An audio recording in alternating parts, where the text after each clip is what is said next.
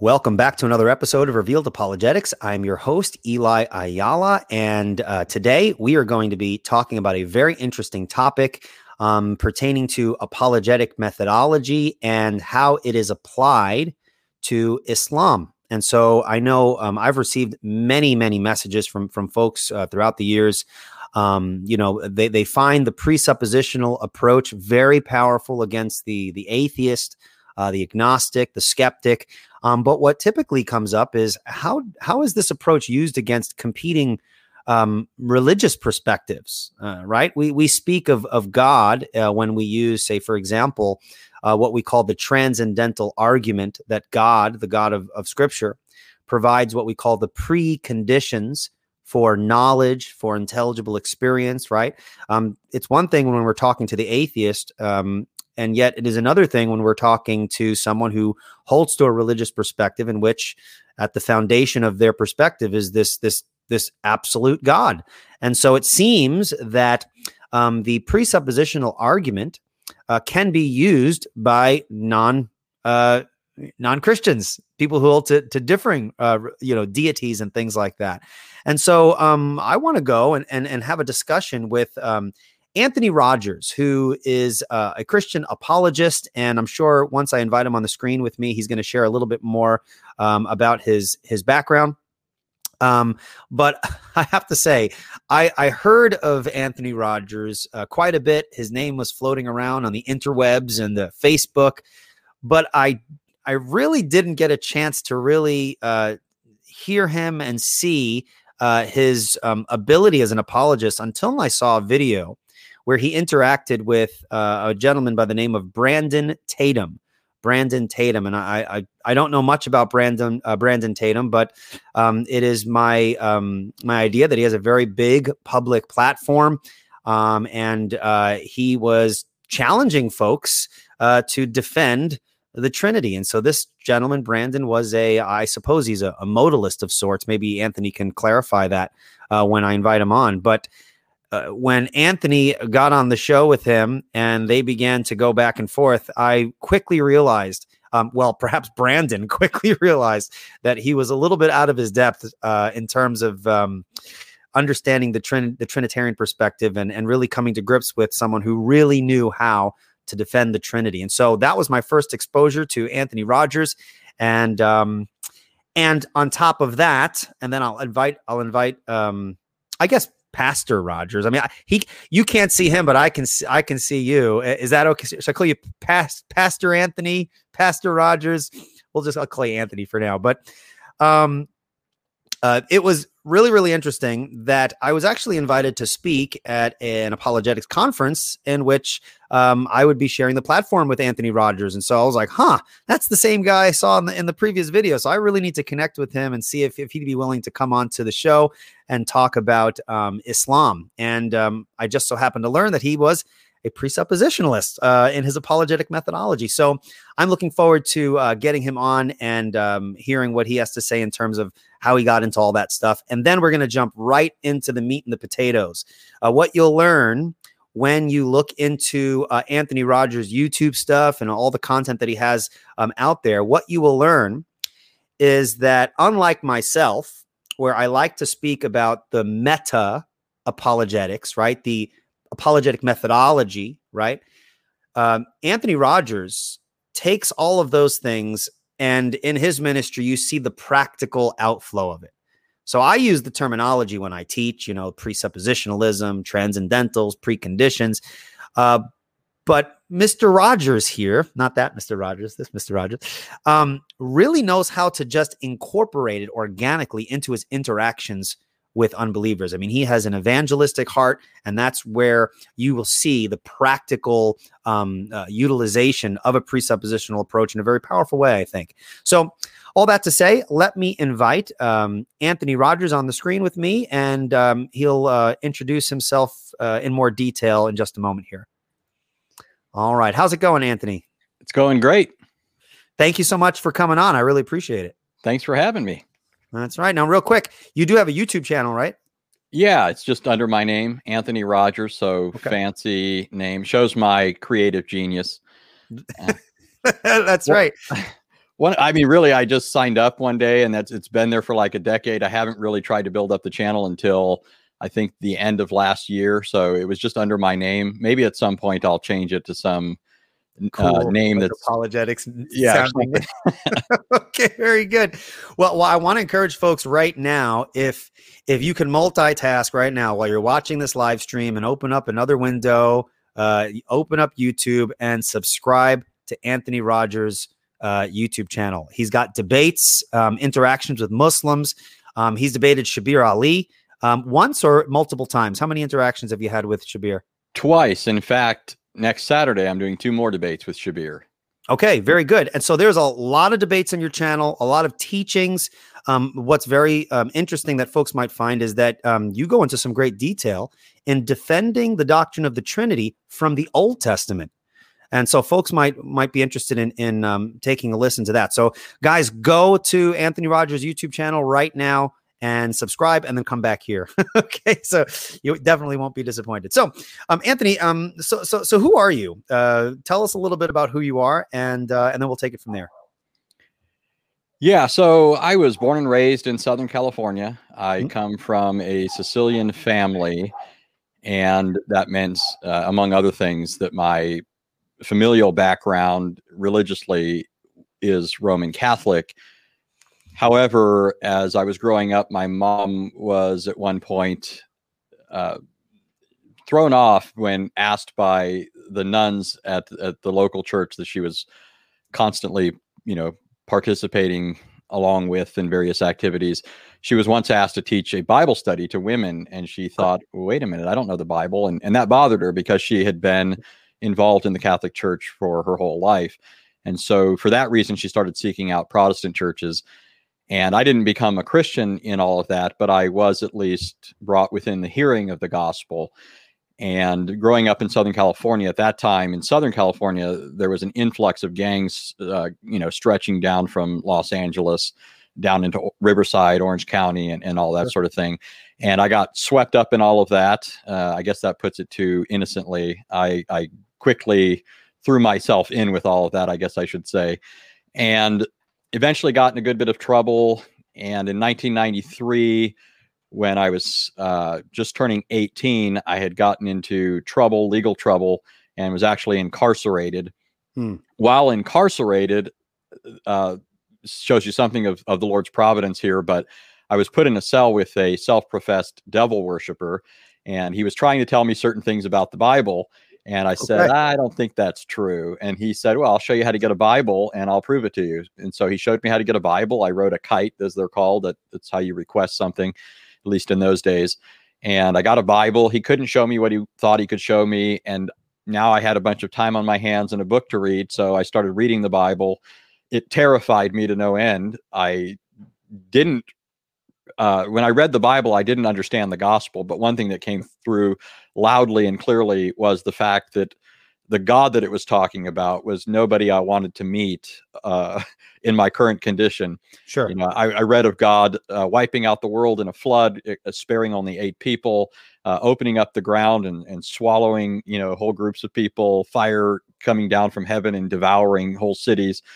And I thought, uh, you know, if I was caught by a human court and found guilty, then if I was going to stand before this God, then uh, there was no hope for me. And so uh, I kept reading, thinking maybe I'll find the answer. And I didn't until somebody finally preached the gospel to me and showed me all of this from the Bible that somehow I was missing. And I was just immediately overjoyed. I wanted to tell people about Christ. I assumed that this good news would be received as such by others and quickly found out that uh, they weren't happy with what I was telling them and people wanted to, you know, push back against it.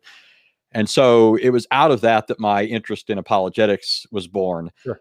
So it's really rooted in a desire to tell people the gospel. It's it's evangelistic ultimately in its origins. And so it's it's not primarily an academic thing, although I don't deny that there's an academic component there, obviously. But uh, I just wanted to tell people the gospel, and that got me involved in apologetics. So eventually, I went to uh, after I got out of prison. I had to go back and get a high school diploma because I okay. I didn't in school. Then I had to go to school, and I actually went to Christ College in Lynchburg, Virginia, and it's now defunct. But at the time, one of the professors was Michael Butler, who was a protege of Dr. Bahnsen's. Sure. And after graduating from there, there was a bit of a period in between, but eventually I went to seminary. I went to Greenville Presbyterian Theological Seminary in Greenville, South Carolina. And after graduating from Greenville Seminary, I passed my ordination exams and was ordained in the Presbyterian Church of America. And you'll not find this uh, surprising, but I became the regional director for Metanoia Prison Ministries, hmm. and so my pastoral activity is actually done in the prison. So I I don't wow. pastor a particular church, but I service prisons throughout South Carolina, and do a num- number of things in relation to that. But uh, sure. That's basically very, that's very that's very interesting. Uh, there's always the interesting backstory. I mean, we see people on YouTube and on the internet, and we forget there's a whole journey that has preceded you know what we see uh, there on the screen there and it's awesome to see god's grace um, being manifested in so many different and unique ways uh, in in various people's lives. So thank you so much for sharing for sharing that. Now now how did you get into presuppositional apologetics? That's always it's always an interesting thing. Um, folks who get into apologetics usually go through the the classical and evidential um, methodology but uh, what got you into presup yeah, so I was converted in 93 and I got out of prison in 1995 and began going to a PCA church in Las Vegas, Nevada. Okay. And at that time, uh, a couple, an older couple, their last name is Pollard. Um, still remember their names, even though it's I, am terrible with names and it's been decades, but I still remember their name. Okay. But they were members of a congregation, an OPC congregation in California that was actually pastored by Dr. Bahnsen. Hmm. And they so they moved to the Las Vegas area and they brought some stuff with them. And I remember, you know, listening first of all to the Stein debate and then to a bunch of other stuff. And so that was the initial thing. And like most people, I think uh, who if if your introduction to presuppositionalism is something like the Stein debate, and you don't necessarily have a background in philosophy, sure. you can probably tell that something powerful is happening here and can't necessarily put your finger on everything but you know that you know i remember in fact uh, i think it was david bahnsen one of bahnsen's sons who said he was a young man at the time and he just remembers the people in the crowd going crazy at one point in the debate in particular and it was the point during the cross examination period when stein said you know uh, are the laws of logic material and you know that that whole discussion there. And um, he just remembers you know so here's his son doesn't really understand what's going on but he sure. knows that something's happening and so uh, for me i started studying philosophy at that point. I started reading a lot of science just all sorts of other things that wouldn't have normally been an interest for me. Okay. again it all goes back to my evangelistic interest. I thought this is the sort of thing that is uh, informing people, influencing people. And so I want to know this stuff so that I can interact with it when the occasion arises.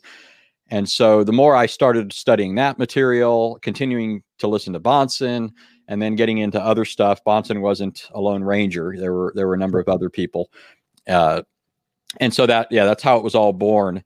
And uh, so I think I've heard almost everything apologetically that Dr. Bahnsen did, all of his debates, including, and I wish there were more of this sort of thing, but including his debate with a Muslim and a Jewish person. Now, unfortunately, the format of that particular debate didn't allow for certain things to take place. Uh, there, it was a three part debate. And so what that meant was Bahnsen was going in, you know, two different directions with these guys. And uh, I think they each got like let's just say 20 minute openings. Okay. And then I think they all got a 10 minute response. And after that, it was just uh, people asking questions. Sure. And and so you can see in that the very limited format. You don't necessarily get to chase people down and yes. finally show how they've reached the end of their rope and hung themselves with it. Uh, right. But but with all that said, uh, what he said was was powerful, and you could see where all of it was going. But I always wish, as somebody who started doing Islamic apologetics, that there was more of that sort of thing from somebody who really knew the method. Hmm.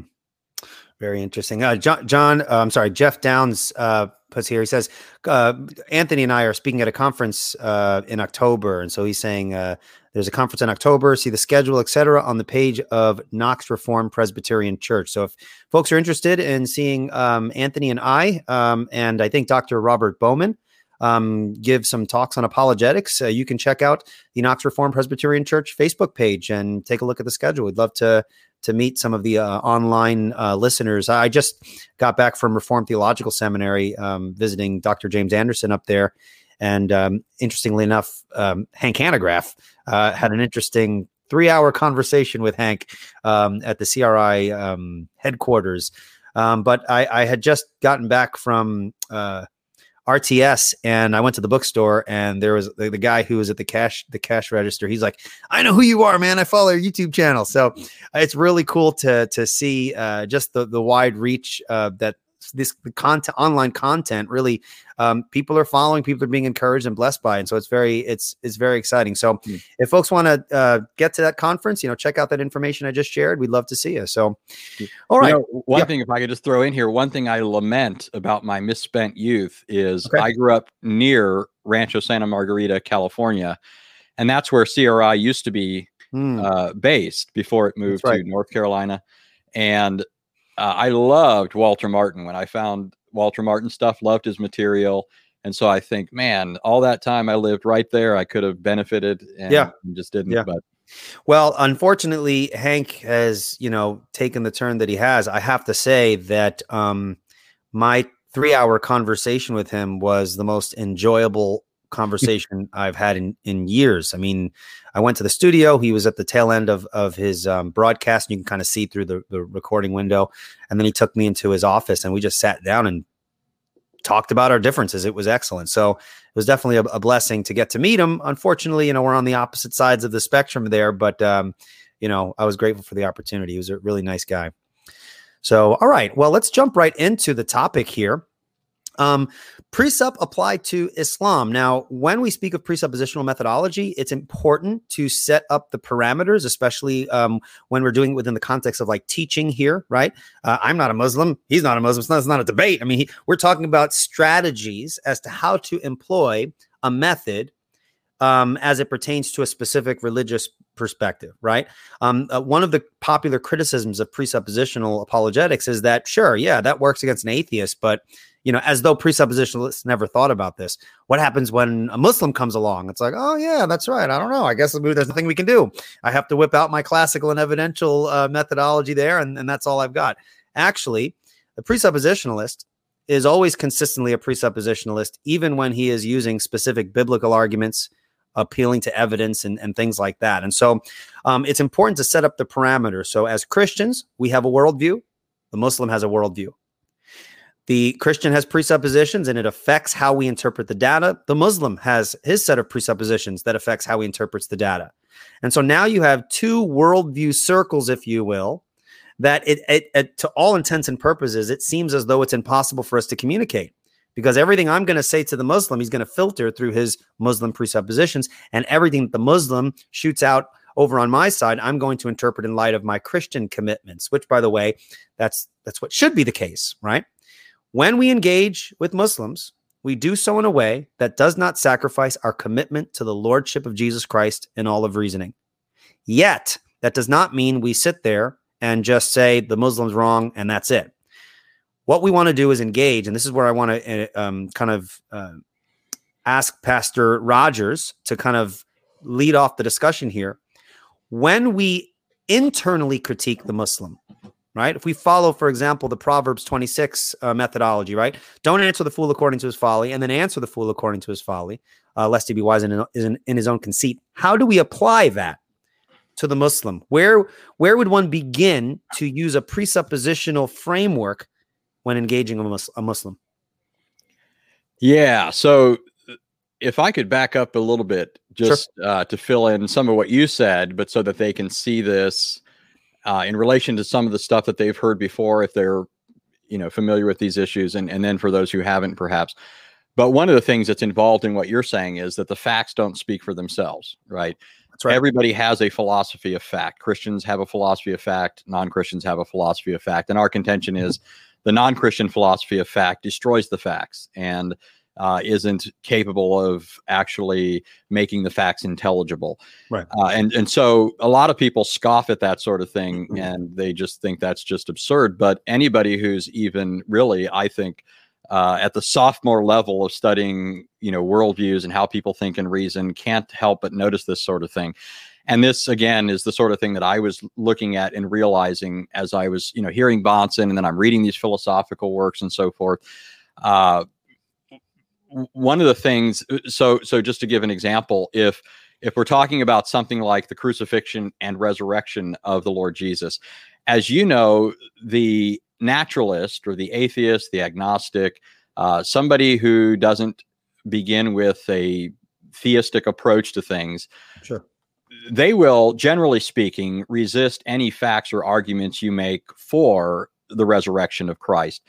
However, their presuppositions are such that they could, in principle, still accept the resurrection, but it wouldn't be the same fact that Christians are talking about, right? It's sure. because they have a different philosophy of fact.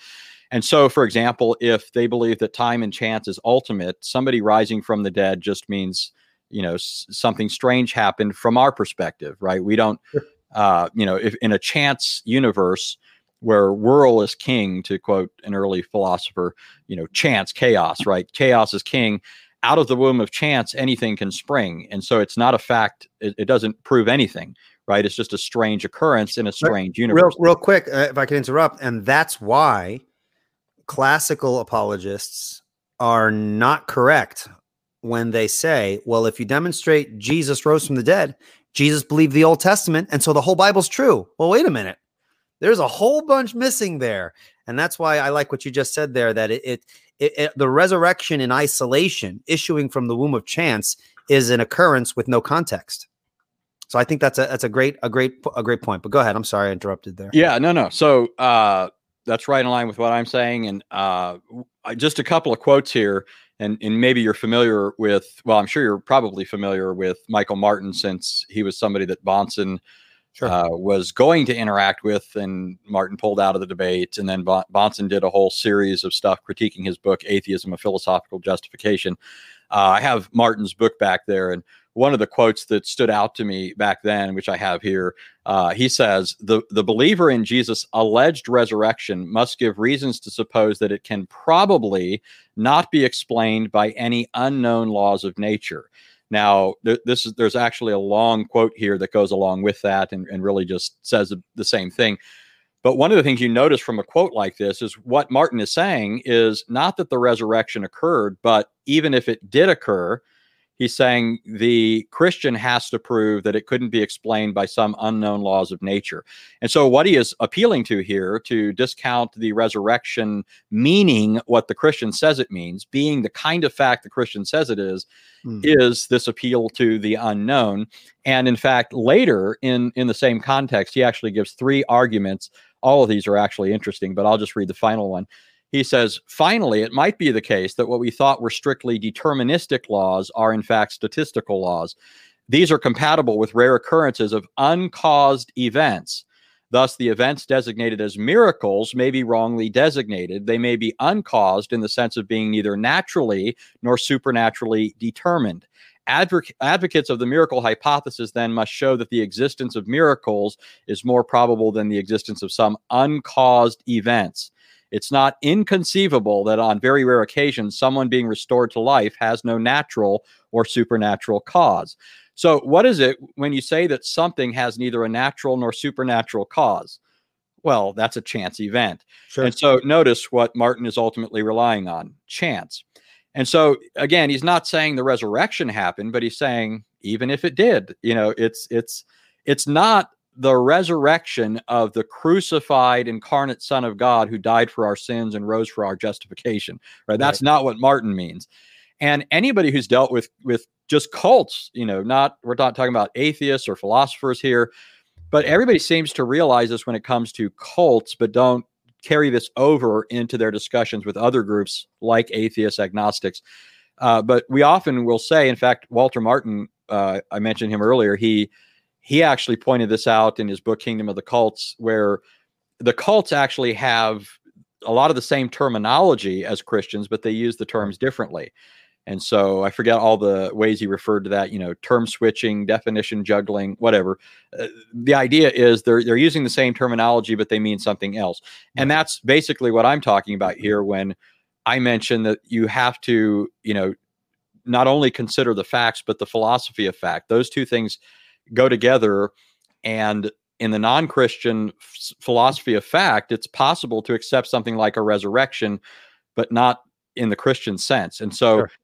no fact can be allowed to speak for Christianity in that kind of a context. And so, the idea that you could just prove the resurrection and and you know this person by virtue of that alone is going to become a christian is just foolhardy now i grant I, I would grant to people that you know god is able to change the, a person's presuppositions sure. you know he, he, you know he's able to challenge them through our presentation of facts and so forth but i think there's more going on than the evidentialist often really takes into account you know ultimately as reform people we would say that it's the, the spirit's activity you know opening the heart illuminating the mind enabling them now to see the facts in a new light mm-hmm. that ultimately is what you know issues in in a person seeing the facts for what they are and so forth. But now, now one other thing and this gets us closer to islam uh, one of the things that i learned uh, because i also used to engage jewish people a lot and this this in many ways is similar to islam uh, in part because post-christian judaism and islam uh, share a, a, lot of connections. But now sure. now notice i'm talking about post-christian judaism uh, people are uh, terribly informed when it comes to Judaism. It's the assumption is that the Judaism of today is the Judaism of the first century and before that, and it just isn't. There's there's just uh, sure. you know a hundred things wrong with that kind of thing. But post Christian Judaism followed a certain trajectory. And that trajectory ultimately ends up influencing Islam. Muhammad was influenced by a lot of Jewish groups, Talmudic Jews that had uh, migrated into Arabia. And so you even see a lot of this incorporated into the Quran. You find Talmudic stories and other midrashic ideas in the Quran, and they're there they're mistaken for biblical events and, sure. and things. But uh, in, in reading Jewish people, uh, if you read, for example, Maimonides, who's perhaps the greatest rabbi in the minds of Orthodox Jews, uh, one of the things that Maimonides said is he said that he believes, even though he hated Christianity, he believes that God used Christianity for the purpose of preparing the world for the messianic age. So he called this a, uh, or it's been called a preparatio uh, messianica. So, you know, the preparation for the Messiah. And what he said is by virtue of, of Christianity coming about, God was able to spread things like moral monotheism to the Gentiles. You know, various Jewish ideas now enter into the mainstream of Gentile right. thinking. And so in Maimonides' idea, there uh, there is uh, a sense in which providence is uh, at work here in accounting for the rise of Christianity. However, of course, he's not saying that Christianity is true. He's simply saying that God used this uh, toward the end that when the Messiah does come, now the world will be. It's like you know Christianity is getting the world all suited up for a Jewish party, right? When when the true Messiah comes and he puts down all rule and subjects everyone to the Jews once again, and the Jews you know have hegemony over the world, that sort of thing. Uh, that's that's all that Christianity is all about. But this led later Jewish thinkers uh, like Kaufmann Kohler, who is a you know uh, a Jewish guy. Uh, uh, if you're familiar with Jewish studies, you, would know Kaufmann Kohler. Uh, but he wrote, and I actually have his quote here somewhere if I can find it. Um, but he he, uh, he he basically argues the same thing, and he points out that this is the the view that was held by a number of other Jews as well.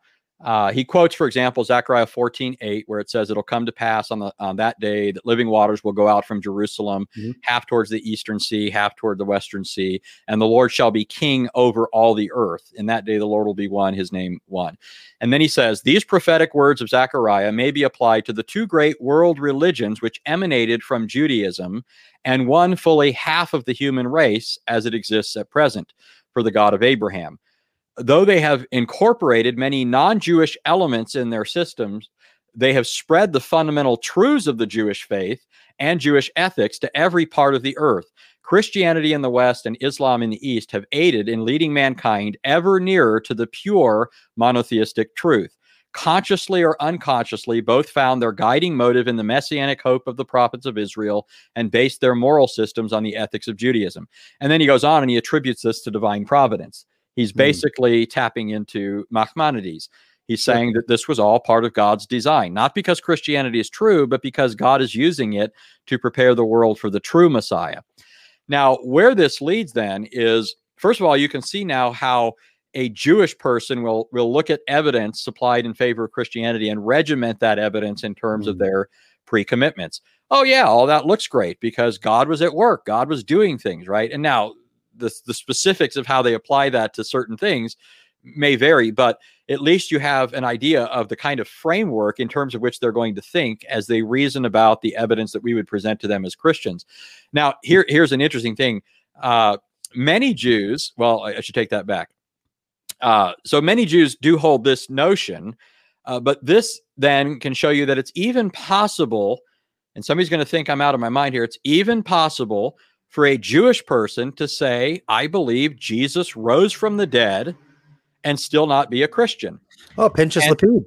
And and that's exactly where I was going. Pinchas yeah. Lapide, uh, who is a Jewish guy, and and see, uh, again, I mean, you study presuppositionalism, you, are familiar with this sort of thing. In fact, I could have quoted earlier, and I I, I thought about it, but uh, Kai Nielsen, an atheist, in his debate with J, J.P. Moreland, mm. uh, pretty famous debate. It's been published in book form.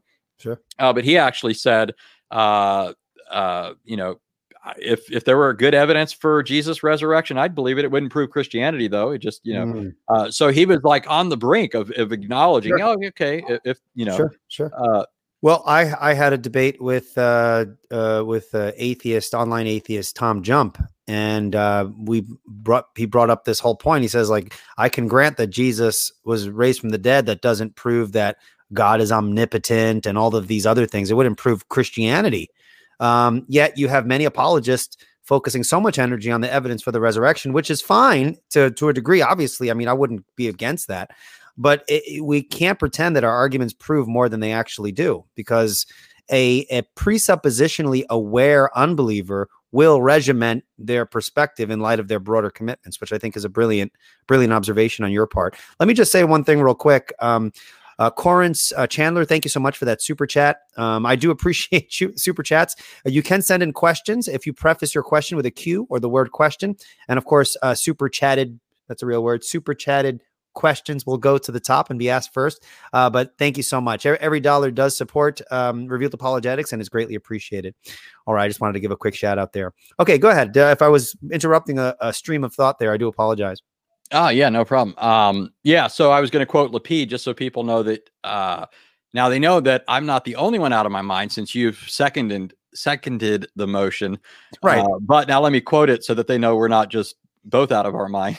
Sure. this is uh, Pinchas Lapide from his book, uh, The Resurrection of Jesus, A Jewish Perspective. So it's mm-hmm. subtitled Jewish Perspective.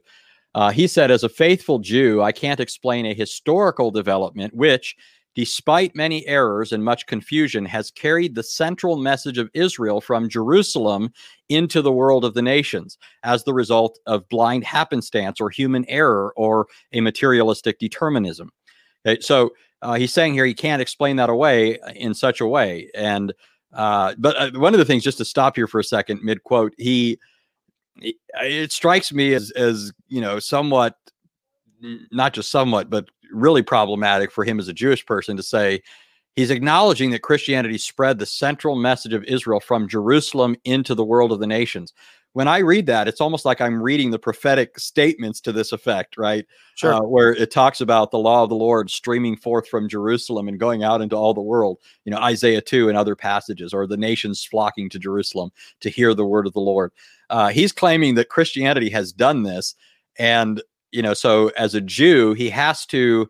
Uh, he has to suppress even biblical evidence at this point in order to keep up the charade, right? He has to suppress what he should be aware of from the prophets regarding Christianity. Mm. Uh, but in any case, he goes on. He says he can't explain this away uh, as a faithful Jew. And then he goes on. He says the experience of the resurrection as the foundation act of the church, which has carried the faith in the God of Israel into the whole Western world, must belong to God's plan of salvation. Now, he doesn't mean that Christianity is the way of salvation. He's just saying, like I was talking about before, this sort of thing is what God is doing, and ultimately ultimately moving history in this direction of uh, what Jews think of when they talk about the messianic age or the messianic hope. Uh, so there we have an example of of an uh, of a Jewish person. Uh, so now a religious person, right, who is not presuppositionally neutral. He has certain pre-commitments, certain presuppositions in terms of which he thinks and reasons, and by which he evaluates the facts. Uh, generally speaking, you know, people will normally resist the idea that Jesus rose from the dead, but in principle, they could accept even that, right? But there are presuppositions. I mean, it is true that that in uh, in the main, people are just not going to accept the resurrection given sure. their presuppositions without a change of worldview. But again, the point here is that in principle, even that doesn't have to challenge their fundamental assumptions as unbelievers. Right. And so this this brings us to Islam. And what's uh, what's interesting here is we actually have to to push it uh, push it back a step in the sense of like if we're talking about something like the resurrection, because the vast majority of Muslims don't even believe Jesus was crucified. Right.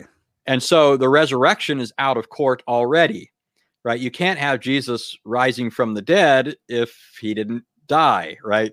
right? And so no Muslim can accept the idea that Jesus rose from the dead uh, unless you can first persuade him that Jesus was crucified.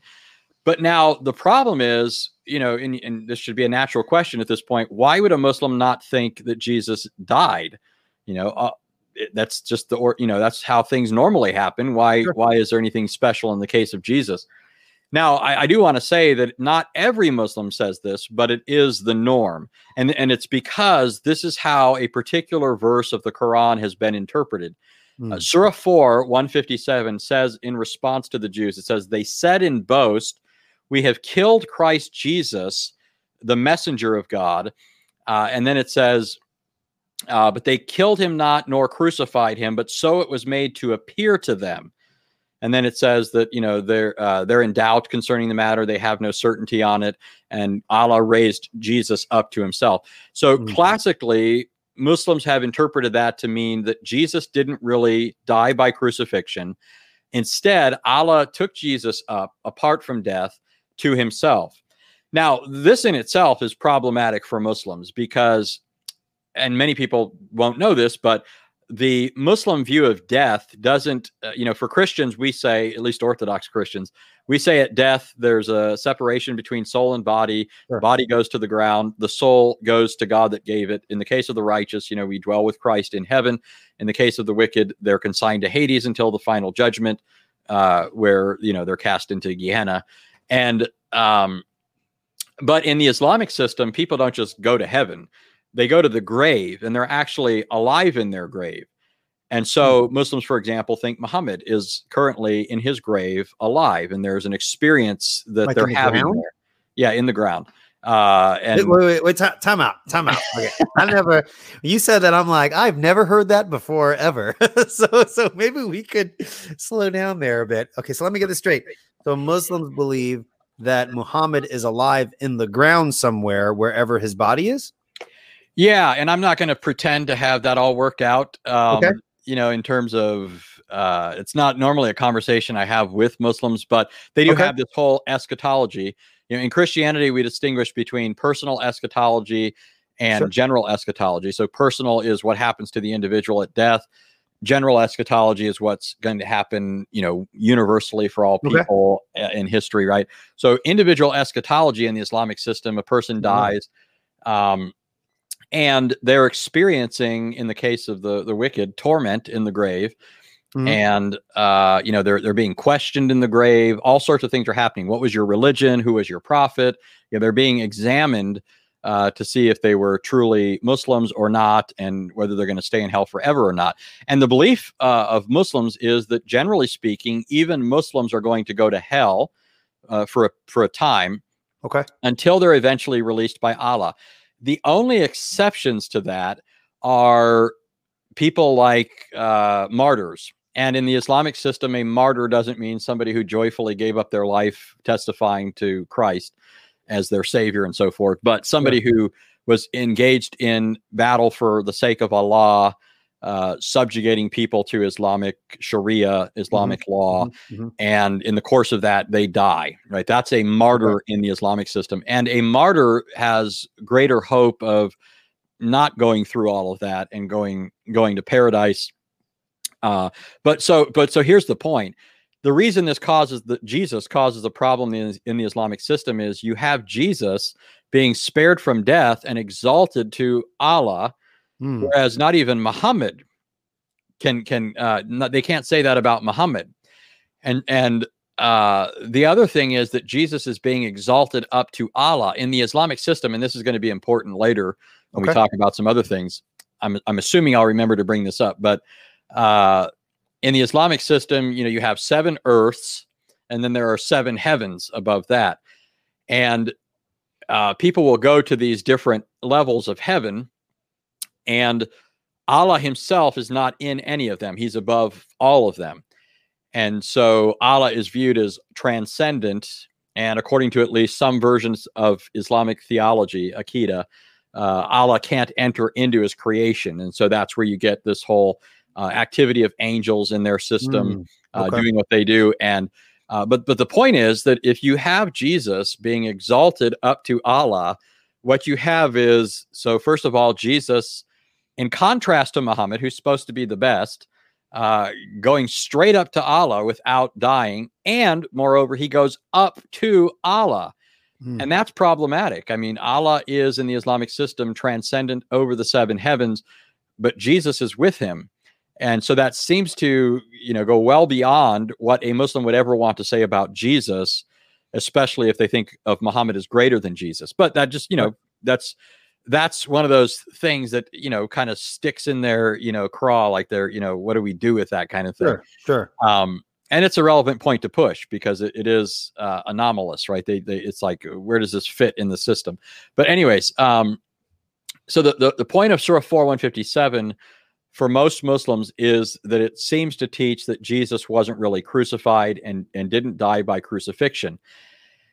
And what that means then, in principle, is that a Muslim could actually accept every fact that you give him, not only for the idea that Jesus was seen alive after his alleged crucifixion, but he could accept every fact you give him that supposedly points to Jesus being crucified. Mm. Because here's all a Muslim has to say. All a Muslim has to say is, according to Surah 4 157, Allah made it appear to them as if Jesus was crucified. That's what the verse says Sure. right on on the classical interpretation right and so if allah made it appear to them as if they had crucified him well then of course the evidence would point to jesus being crucified that's the way it appeared to them so all the witnesses would be Hmm. saying he was crucified uh, and they would all be saying hey we saw him alive afterwards because So it so it would be superfluous in a sense to give evidence for that because the evidence for that is completely consistent with their affirmation that Allah made it appear so. Right, right. Uh, it's Ah, just okay. yeah, and, and it's sort of like you know, um, uh, Van Til used to say that if you allow the unbeliever his assumption of chance, then he could take every fact you throw at him and throw it behind his back into a bottomless pit of chance and contingency. Right? It's just chance occurrence. It doesn't mean anything. Right? Mm. It's as Shakespeare, you know the line sound and fury signifying nothing. It means nothing in a chance universe. Well, in the Islamic system, you know, where Allah is playing cosmic trickster, making people think that this happened when it didn't, all they have to do is say, yeah, one more fact that, that just sort of proves the case that Allah was mm-hmm. mm-hmm. was incredibly persuasive when he duped and deceived everybody into thinking that Jesus was crucified. So so okay, so so we've established this idea that facts are interpreted within a context. The Jew can interpret the evidence for Jesus within their Jesus denying context, right? And the Muslim can uh, I mean, what you're saying, the Muslim can grant a bunch of things that m- most traditional apologists argue for, but it, in many regards, it wouldn't affect their their worldview at all. A lot of it is actually um, consistent there. So, so where would we push then in terms of an internal critique of Islam? I mean, how would we uh, how would we bypass that worldview, um, uh, the, the presuppositions, right? How would we bypass that and begin to press that, given their own teaching, here's a problem here's an internal conflict and i know that you can go about it in various ways you could appeal to their scripture or you could even engage in philosophical analysis uh, with respect to the very concept of allah as taught in islam so uh, what are some ways we can go about doing that yeah. So one thing quickly, uh, just like I gave quotes for atheists and Jews, I could do this for Muslims. Sure. Uh, I just want people to realize I'm not just foisting this on Muslims. This sure. is this is something that Muslims say. You know, I've got quotes from Sami Zaatari, a Muslim who used to debate back in the day, uh, Paul Bilal Williams, other Muslims. I mean, this is just par for the course. Mm-hmm. The people that aren't reading these guys closely enough just miss this sort of thing and think, oh yeah, we're all neutral. We can all just exchange evidence and so forth. They're just not really adept with you know what's being said by atheists, what's being said by Jews, what's being said by Muslims. So involved in the Islamic denial of Jesus, uh, and I'm using the the crucifixion, resurrection of Jesus just as a because it was such an easy example, you know, across sure. all these groups. Sure. Uh, but let me fill this in eh, uh, so that we can, you can see how we might do an internal critique. Involved in their argument against the crucifixion and resurrection of Jesus, as Christians understand them, right? Those facts that Christians are pointing to you know, when we say Jesus was crucified, we mean the incarnate Son of God was crucified. Right. And it was for our sins. Moreover, when we say he was raised, we say he was raised for our justification. His resurrection is our vindication. So these facts on the Christian view are are not just these bare, you know, occurrences. They're uh, exactly what I said they are. Uh, he was crucified for our sins, risen again for our justification. Now, a Muslim push back, pushes back against all of that because it flies in the face of all of his assumptions. One assumption is that Jesus wasn't really crucified. Number two is his assumption that a person doesn't need anyone to die for their sins to be right. forgiven by God. Allah can simply forgive a person who repents. Okay, so this now is telling you something more about Islam's theology, its worldview the, the kind of God they believe in is a is a God who doesn't require that his justice be satisfied. So just you know start storing these things up, right? These are the sort of things that are going to be involved in doing a critique of, of Islam. Uh, another thing is the, the whole notion of Jesus being God, because again, we're saying it was the Son of God or the God, the second person of the Trinity who became incarnate that was crucified. They object to that whole notion number one because they don't believe god has a son. To them this is a violation of pure monotheism. Right. pure monotheism requires that allah be one person right? Now we ordinarily have to do this when talking to unitarians of various stripes but it's also true in the case of muslims. They can't see the difference because they you know there are various things inhibiting this but they they they don't recognize the difference between polytheism which teaches that there are three separable beings you know who either act independently of each other or are acting in concert with each other. Either way they think that trinitarianism is that and it just isn't right? Classical trinitarianism teaches that the three persons of the godhead are e- numerically identical as to their essence but personally distinct according to their you know uh, mode of subsistence. Their their personal distinguishing properties yeah. of begetting uh, or being unbegotten, begetting, being begotten, and uh, proceeding from uh, Father and Son in the case of the Spirit. Uh, we don't think of the persons of the Trinity as separable beings, and so it's it's not really polytheism. But on their view, that's what we're saying. So sure. they have a problem with the notion of God entering into creation. That to them is impossible number one, and it's also beneath him, number two. So Uh, it's not the sort of thing that God could do. He couldn't enter into his creation. And it's not the sort of thing he would do because it's beneath him. And they'll say things like, Subhanallah, which means, you know, he's exalted above that, right? He, you know, far be it from him to do this sort of thing. Mm-hmm. And they'll, and, and, and you'll even see debates among Muslims. Some Muslims will argue that Allah is everywhere because they, at least these Muslims recognize that it's problematic if you don't acknowledge his omnipresence. But the vast, at least the vocal Muslims, the Salafi Muslims, will say, no, Allah is not, he's not in his creation, he's not immanent, he's above the seven heavens. And I think they got the better end of the stick here when they when they argue against their uh, co-religionists. But uh, they will say things against these other Muslims like it's beneath Allah to be in certain places. So, for example, what if it's a brothel? Are you saying Allah's in a brothel? You know, what about the bathroom? Are you saying Allah's in the mm. bathroom? And you know, most that's how Muslims reason. And so, if you engage a Muslim, for example, one of the things that really uh, appeals to them on their thinking uh, against the the identity of Christ is uh, the idea that Jesus was born of a virgin. And so they'll say things like, "Your God came out of a woman," and they're sometimes quite crude when they're talking sure. about this. Sure. And so in their minds, this is just disqualifying, right? This is how they reason. This in their worldview, this sort of thing is impossible and it's beneath Allah. So now you start putting the picture together. This is the kind of God they believe in. Their God is an undifferentiated unity, right? There's no diversity in his being. Because if there were, like in the doctrine of the Trinity, that has to be polytheism. You can't have a conception of any kind of diversity in God, um, you know, without it being amounting to polytheism. Uh, Allah, God can't become in, uh, incarnate. He can't enter into his creation.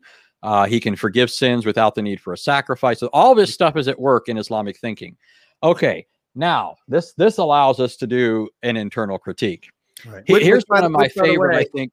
Huh? Which, by the way, real quick, all of this data that you're giving, um, it is the Christian's job to a know a little bit about what Muslims believe by their personal study, and B, drawing these out within the course of a conversation. So, if we're going to learn someone's worldview, you need to know how to navigate a conversation and extract that information by asking questions. So, you know, someone could be listening to you, uh, Anthony, and say, well, man, I mean, there's so much I need to learn. Uh, and that's true. There's a lot to learn, but there's also very easy ways to extract that information within the context of a conversation so that you could set yourself up for uh, an attempted internal critique of the person's perspective. Yeah, everything is a process. I mean, uh, I mentioned I was converted in 93, started evangelizing immediately, mm-hmm. became interested in apologetics in 95. You know, this is stuff that I've been engaging for a long time. And, you know, a lot of people will look at where somebody is at at a particular point and then they kind of think that's where they need to be at by tomorrow right. or something like that. And so it looks like this colossal task that they could never possibly right. achieve and it's just not right? It's it's all incremental. It's just like saving. It's just like other things you know? You if you if you look at the end thing and think you've got to do this you know uh like next week or whatever and that sort of thing will prevent you from getting started you know sometimes sure. when i have to do like like i have to clean up my garage right I, I, we're going to be moving soon i got to clean up my garage and I, every once in a while i realize i've been standing here staring at stuff for 10 minutes thinking about how much stuff I have to do to clean this up and where all this stuff needs to go. And then I think, gosh, I just wasted 10 minutes because I, I am so busy looking at all I have to do. I haven't gotten started on any of it. Yeah. and and that's just the way it is. You know, when if people will start evangelizing, they're going to start picking up things. And over time, all this will accumulate. And you know, and besides that, I mean, it's always it's always the case that you're going to have to find out where a particular person is at because right you know, people, even if they say they're Christian, they say they're Muslim, there are nuances there. There are variations, right? There are denominational differences among Christians, there are among Muslims. Right. And so you're going to meet individuals who have different views. They, they're going to have different levels of knowledge about Islam. They're going to have different levels of knowledge about their own book. I mean, I, uh, I meet Muslims all the time who don't know their book, haven't read their book as many times as I have. And, and part of that is because of, you know they're they're taught that it's only the quran in arabic so they have to recite it in arabic mm-hmm. and if they don't know arabic they're just muttering words they don't know sure and so everything they know about their religion is coming to them from their imam telling them what it means and all this and so you have something of an advantage in that kind of a scenario. But anyways, mm. okay, uh, uh, yeah. So th- you're always going to have to try and talk to the person and find out what their view is on things, and um, but uh, so one of the things th- there are, I think, very simple things that you can do that are faithful with what we've been talking about these observations about people not being neutral everybody having a philosophy of fact and all of that uh, and then there are more sophisticated things. One of the things that i think is very simple and easy for people to wrap their heads around and use is, is simply this. So uh, consider what i said a moment ago that allah is transcendent and can't become immanent okay. this is the principled argument behind the incarnation. Jesus can't be the incarnate Son of God because it entails that God entered into creation. That sort of thing is impossible and beneath Allah to do, even if he could do it. Well, Muslims believe this on the basis of what? You know, why do they believe that? What is the foundational authority of Islam? Now, this is a no brainer, right? It's the Quran, right? The Quran is viewed as Allah's revelation. Sure. In fact, it's viewed as Allah's direct speech Muslims don't think of the Quran as inspired, like we would say with respect to the Bible. We believe that holy men wrote or spoke as they were borne along by the Holy Spirit. The Holy Spirit uh, superintended their writing, causing them to write what He wanted them to write, but at the same time, you know, without destroying their own personalities. And so, I mean, there's there's this involvement of the, the the human author in the whole process. All all along the way, though, superintended by the Spirit so that they wrote exactly what he wanted them to write. But in the case of Islam, Muhammad was not part of the process. Muhammad is simply hearing the revelation and he's reciting it to people. Okay. Now, you do have some uh, sections of scripture that are like that. The Ten Commandments, for example, were directly spoken by God from Mount Sinai. If you read closely uh, Exodus 19 and 20, God actually spoke the Ten Commandments to the nation from atop the mountain, and then He inscribed the law right with His you know own finger. You know the, the idiom there. uh, yeah, yeah. Uh, and uh, Moses then brings the tablets, right? So there you do have an example of God dictating this, right? Sure. There are examples of dictation, but that's not the norm. You know, norm normally what you have is a prophet writing by inspiration. Hmm. Well, the Quran is not like that. It's a verbal revelation from Allah. So now here's the question. If Allah can't enter into his creation, how did Muhammad get this revelation?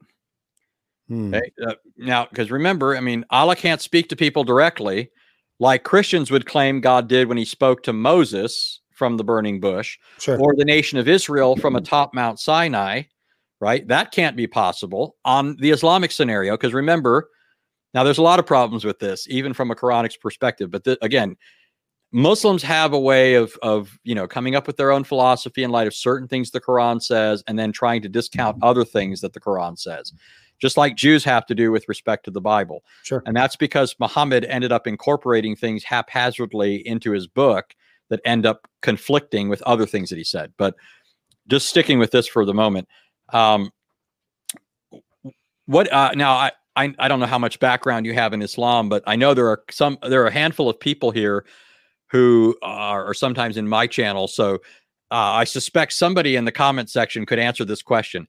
What do you think a Muslim would say in order to escape this problem? If if I say how did if Allah can't enter into His creation, then where did Muhammad get this revelation from? Okay. He, you know, it's not like Moses hearing from God at the burning bush or from atop Mount Sinai. Mm-hmm. Who is it that gave Muhammad the revelation? Because this is what all Muslims are going to come back with. Okay. Now remember, Allah can't speak directly to his creatures so how does Muhammad get the revelation? Okay, so Acts 2 says it, uh, and NJ says it. Uh, Acts, yeah, several people have said it in the comment section here through the angel. angel Gabriel. Okay, yeah. now Muslims, I love doing this because you know I'll, I'll present the challenge to Muslims. Okay, if Allah can't enter into His creation in order to converse with one of His creatures like Muhammad, then how could the Quran be a revelation from Allah?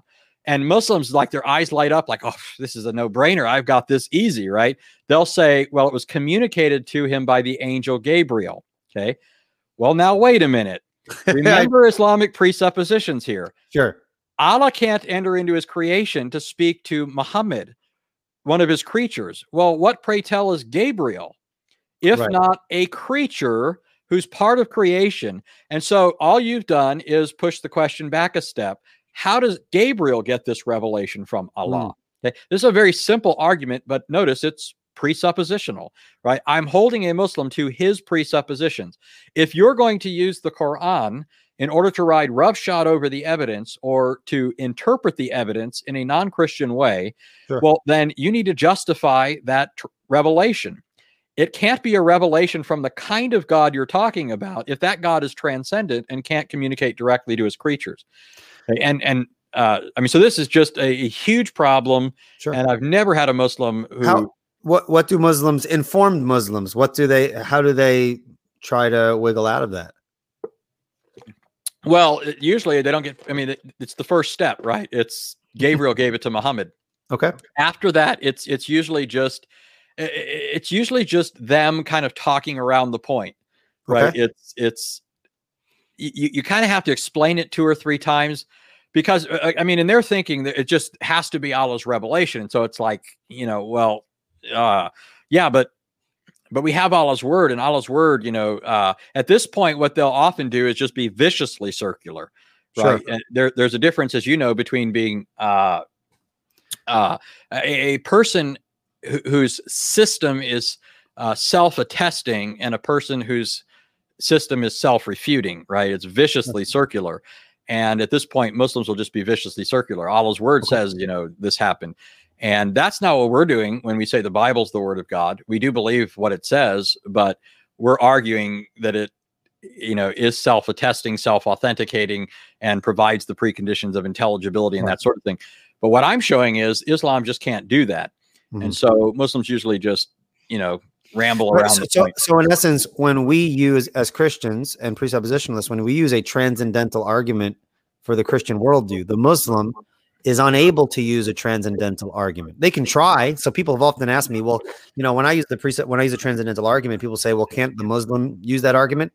Sure, he could use it, but he won't be successful because because as as Dr. James Anderson says, uh, he says that Christianity actually has the money to pay the philosophical bills. We could actually make good on the claim that the Christian worldview provides those necessary preconditions for knowledge and things like that. Whereas you are offering this internal critique that, given their own perspective, you have this issue of how is Allah even revealing himself if he cannot, you know, enter into his creation and communicate these sorts of things. I think that's a that's an interesting point. Yeah. And so I mean that's just one very easy simple thing that a person can point out. Now there there are other things here that uh people will often point out it's a it's an excellent very valid useful point. I don't always encourage people who don't have any background in this to use this Okay. with an informed Muslim because not because it's not valid. And I'll, let me just explain the issue. But you've you've heard that the Quran confirms the Bible. It's it, it affirms that the Bible's the Word of God, that it came from God, it's authoritative, and so forth. The Quran uh, does do that. The problem is a Muslim is usually going to be more sophisticated here than a Christian who doesn't know the Islamic sources well Sure. and he'll be able to pull the wool over your eyes, right? A Muslim will be able to say, "Oh, you don't understand what that means. You don't understand the Arabic here." You know, they're going to say stuff like this. and They're going to say, "Well, the Quran really says the Bible was corrupted," and this sort of thing. So, unless a person has studies those arguments and knows how to respond to them, and there's actually a lot of really great stuff, a person can do that. And I think it's a very easy route to take, right? If you can nail down that argument and show how the Quran affirms the Bible, it doesn't say that it was corrupted. It does say, and, and this is because, so from uh, Muhammad's standpoint in uh, seventh century Arabia, the, the, the Bible had not been translated into Arabic. Muhammad's knowledge of the Bible came to him mostly through the Jewish tribes. And Mhm. so, in this case, primarily the Old Testament, to the extent that it was scripture that he was hearing, but also mixed in with that Jewish uh, Talmudic traditions and legends and so forth. And Muhammad couldn't tell the difference. And when you read the Islamic sources, you can actually tell that the Muslims are often, or excuse me, the Jews are often, you know, toying with Muhammad. You know, Okay. they're they're probably laughing it up when they get back to, uh, you know, their their villages and so forth, their you know, Okay. areas and so forth. But they're they're constantly, you know, getting the better of Muhammad in all sorts of things. I'll give you a quick example of what I mean. Um, uh, one of the things you see in the Quran is Jesus being called Isa. If you were to ask an Arab speaking Christian what Jesus' name is, he would say Yasu, because if it comes over into Arabic, that's how it should be. And so the question is, where does Isa come from? And a lot of people have argued that Muhammad confused the name Esau with Jesus.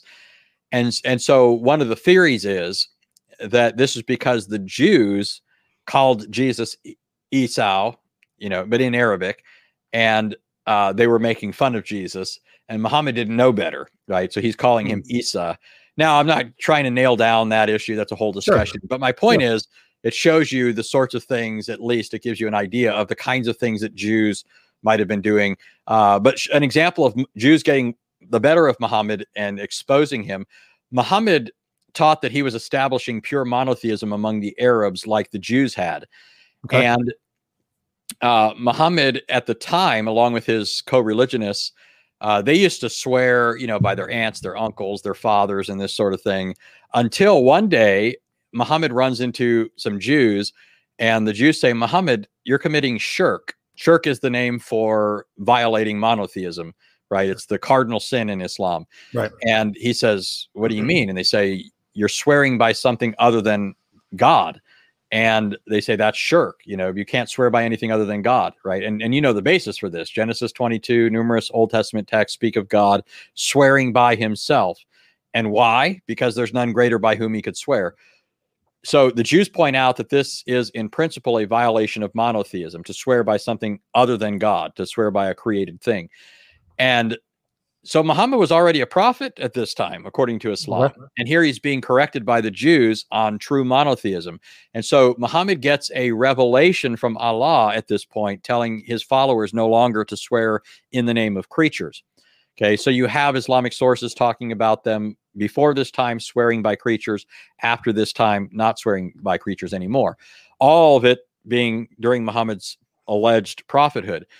So here's the Jews, you know, informing Muhammad so they were they were one step ahead of Muhammad, but two steps ahead of Allah. If you're following along here, right? Because Muhammad doesn't know what uh, is consistent with true monotheism until the Jews tell him, and then Allah doesn't give Muhammad a revelation until Muhammad is finds out from the Jews. So he's two steps behind, you know.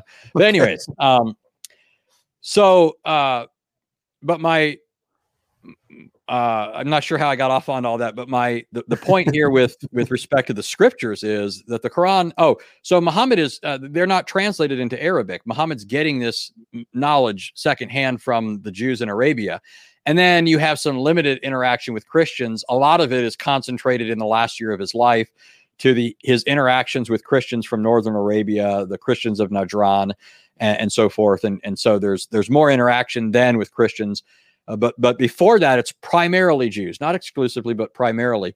But right. anyway, so Muhammad during this time thinks that what he's saying is simply the same religion now being revealed to the Arabs. Okay, so he's establishing among the Arabs what was established for Jews but from their prophets and what was established for Christians with their prophets. He thinks of these as kind of like different people groups to whom God is revealing himself. And he gives each one of these kind of their own governing laws, right? The same religion, but there's some different laws that these religions have to live by. So, like the Jews have their dietary laws, and the Christians have some of their own distinctives, you know, but uh, in terms of their theology, you know, he thinks that these things are supposed to be the same, except uh, he thinks the Jews went wrong by not accepting Jesus uh, and the Christians went wrong. He thinks uh, later in his life, he thinks when they ascribe to him deity and stuff like that. But w- what what he says at this point is not that the scriptures were corrupted. He accuses Jews and Christians of misinterpreting their scriptures. Okay. So Muslims will often point people to texts that talk about Jews and Christians twisting the scriptures uh, and try and use those passages to, to support the idea that Muhammad taught that the scriptures were textually distorted. And mm. there's a hmm. difference between twisting them with your tongues or misinterpreting them, distorting them in that way, and distorting them textually. Muhammad couldn't tell the difference. He couldn't read the Hebrew of the Old Testament, the Greek of the New Testament. Uh, and so, uh, again, but I'm just saying that that's a, a, legitimate way to argue. It's a very easy thing to use if you know the the passages for that sure. and how to respond to Muslim objections. Because mm-hmm. somebody who doesn't know the material, a Muslim's just going to say, "Oh, you know, yeah, well, in Arabic this means you know, uh, you know, such and such." Right. So, uh, th- there's a lot of material on that stuff that they could read though um, online. If you go to answeringislam.org, there's a whole there's like hundreds of articles on this topic. You know. I do have a que- I do have a question, and by way of uh, an internal critique, and, and Islam is not my my central focus. So, I mean, uh, this is a question I'm sure you'll be familiar with. So, one of the things that we try to do from a presuppositional perspective is to show a that the um, opposing viewpoint does not provide the preconditions for intelligible intelligible experience and knowledge. And that would include demonstrating that would include an incoherent demonstrating an incoherency within a person's perspective and um, also trying to demonstrate that if what they're saying is true they're reduced to an utter skepticism so they can't even know if their position is true or not. That being said i have heard that in islam um, muslims believe that allah is able to lie and for me, as just I'm not aware, I'm not fully studied in Islam, but for me, thinking presuppositionally, I'm like, well, wait a minute. Philosophically speaking, if Allah is able to lie, that actually has huge epistemological implications. And so, if Islam uh, teaches that Allah can lie, is it number one, is that true that that's what they teach? And number two, is it a valid point to point out that if that's true, you're reduced to skepticism since there's no way to differentiate whether Allah is speaking the truth or not? Yeah. So one thing I would say, just philosophically, and this goes for certain Muslims, and again, this is mm-hmm. you know we were talking about this before. There are uh, variations among Muslims, right? They have their schools of thought and so forth, but uh, the philosophically inclined Muslims who are familiar with their philosophers and uh, certain schools of Islamic creed uh, will say that Allah has no definite nature. Okay. You know, it's not, you know, he doesn't have this nature to which, you know, uh, we can point or whatever. I mean, they, they say that w- w- Allah is pure will or, um, uh, you know, what we know about Allah is not his nature, but what he's, you know, his will or, or um, the perceptible effects of his activity in the world. Okay. And so, from this perspective, it, it leads to what's called voluntarism the idea that Allah could just will anything, okay. right? Because uh, he's not acting in accordance with some fixed nature. Nothing can hem Allah in, right? He has no fixed determinate nature. And so he could do anything. He could say this today. He could say that tomorrow. Well, well wait, wait, a second. I have a question then, uh, and and you can continue your line of thought. If he has no fixed nature, then what is what is Allah? I mean, isn't the net is aren't the necessary preconditions for identity is that something has a nature. Yeah, yeah. I mean, uh, now I wasn't pretending this makes sense. okay, right. I'm just thinking. I'm like, well, yeah. maybe that's another point of, of internal critique there. Yeah, someone would yeah. say he doesn't have a nature. You know. Yeah. So we say to give a point of comparison, uh, we say that God always acts in accordance with His own nature. Mm-hmm. So sometimes people will say, "Can God do X?" And we'll say God can do when we say God can do everything, we mean he can do all his holy will, everything that's consistent with his nature. Sure.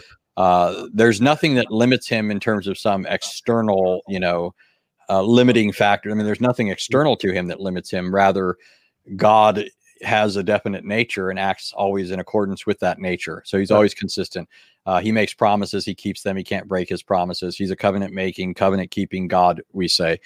Um, now, we do believe that God could judicially give people over to uh, a lie, right? So, for example, in Second Thessalonians, it, it, talks about those who uh, refuse to believe the truth, God gives them over to uh, powerful delusion, right? But here, what we're talking about is something judicial, right? And it's not God lying; it's it's God handing them over to the lie they love, right? So, right. Uh, because man is depraved by nature, loves loves his sin, is at enmity with God. Uh, God in his justice, you know, consigns them to, you know, he doesn't deliver them from uh, their stupor. But um, in Islam, Allah himself is actually portrayed as deceiver. And there's something critical here that I'll mention in a moment. But as an example, in Surah 354 and Surah 830, a Surah is a chapter of the Quran. In Surah 354 and Surah 830, Allah is called the best of deceivers. Uh, so he's not just called a deceiver, notice. Other passages call him a deceiver. He's called the best of deceivers. Hmm. And contextually, there's no question, and I have to make this comment because Muslim translations are basically imitating Allah at this point. They're deceiving you. They like to translate these differently than the Arabic would actually indicate. Okay. Normally, they translate it saying he's the best of planners, right? But if you read the context, I mean, you could read the lexicons, Arabic lexicons like Lane's lexicons, uh, uh, uh, where other things, uh, it's deceiver. But in the context, it's it's often Allah responding to other people like the Jews, right? It says they uh, they deceived, uh, and Allah, you know, got the better of them, right? Allah's the best of deceivers. Some translations will render it they plotted and Allah plotted, and Allah's the best of plotters. But you can even tell from that that this is not a good thing that's going on here, right? These people are sure. plotting, but Allah's better at it than they are, and He gets the better of them. Um, but again, the Arabic word means deceiver. He's also uh, charged with guile in the Quran. You know, Satan says, "You you beguiled me. I'm going to beguile them, right? Uh, just like you did to me." But but here is something that's that's really critical in Surah seven ninety nine of the Quran. It says, "No one feels himself safe from Allah's deception except those who are perishing." Okay. Hmm. What that means is even the Muslim has to fear Allah's deception. Okay. If only those who are perishing don't fear Allah's deception, then to be a Muslim, you got to be some and somebody who's not going to perish, you have to fear Allah, right? Because you know, so even a Muslim has to fear Allah's deception, according to the Quran. So it's you can't interpret these sorts of things merely as a judicial response, right, to people doing something. This is how Allah treats his own servants. Now go back to the issue of the crucifixion of Jesus although that verse is directed at the Jews, where it says uh, they boasted, they said in boast, we've killed Christ Jesus, the messenger of Allah, but they killed him not nor crucified him, but so it was made to appear to them. It, it wasn't only made to appear to them, it was made to appear as such to Christ's apostles, right? His followers, right? So uh, you, you have to believe as a Muslim that Allah even deceived the followers of Jesus, whom you believe as a Muslim is or was a prophet right? Now, a Muslim might say, well, we don't believe he deceived Jesus's true followers. It was the later people that came along that corrupted Christianity. But wait a minute. The Quran in Surah 61 12 says that Allah would cause the true followers of Jesus to gain the ascendancy over those that oppose them. And uh, even if you, I mean, read the Muslim commentators, they'll say that even though Christianity was opposed in its beginning, it's ev- it eventually triumphed by you know the fourth century you know mm-hmm. until the advent of islam came along. And so they even recognized that uh, christianity triumphed. Well what what triumphed? It was apostolic christianity sure. right? So the uh, which was that jesus was crucified and raised from the dead right so you have to if you're going to follow the quran believe that allah deceived the followers of jesus but you also have to believe that as a muslim it is your duty to fear Allah's deception. And so you even have, I, I mentioned before so so so real so real quick. So to point out that Allah can deceive is an appropriate internal critique to press.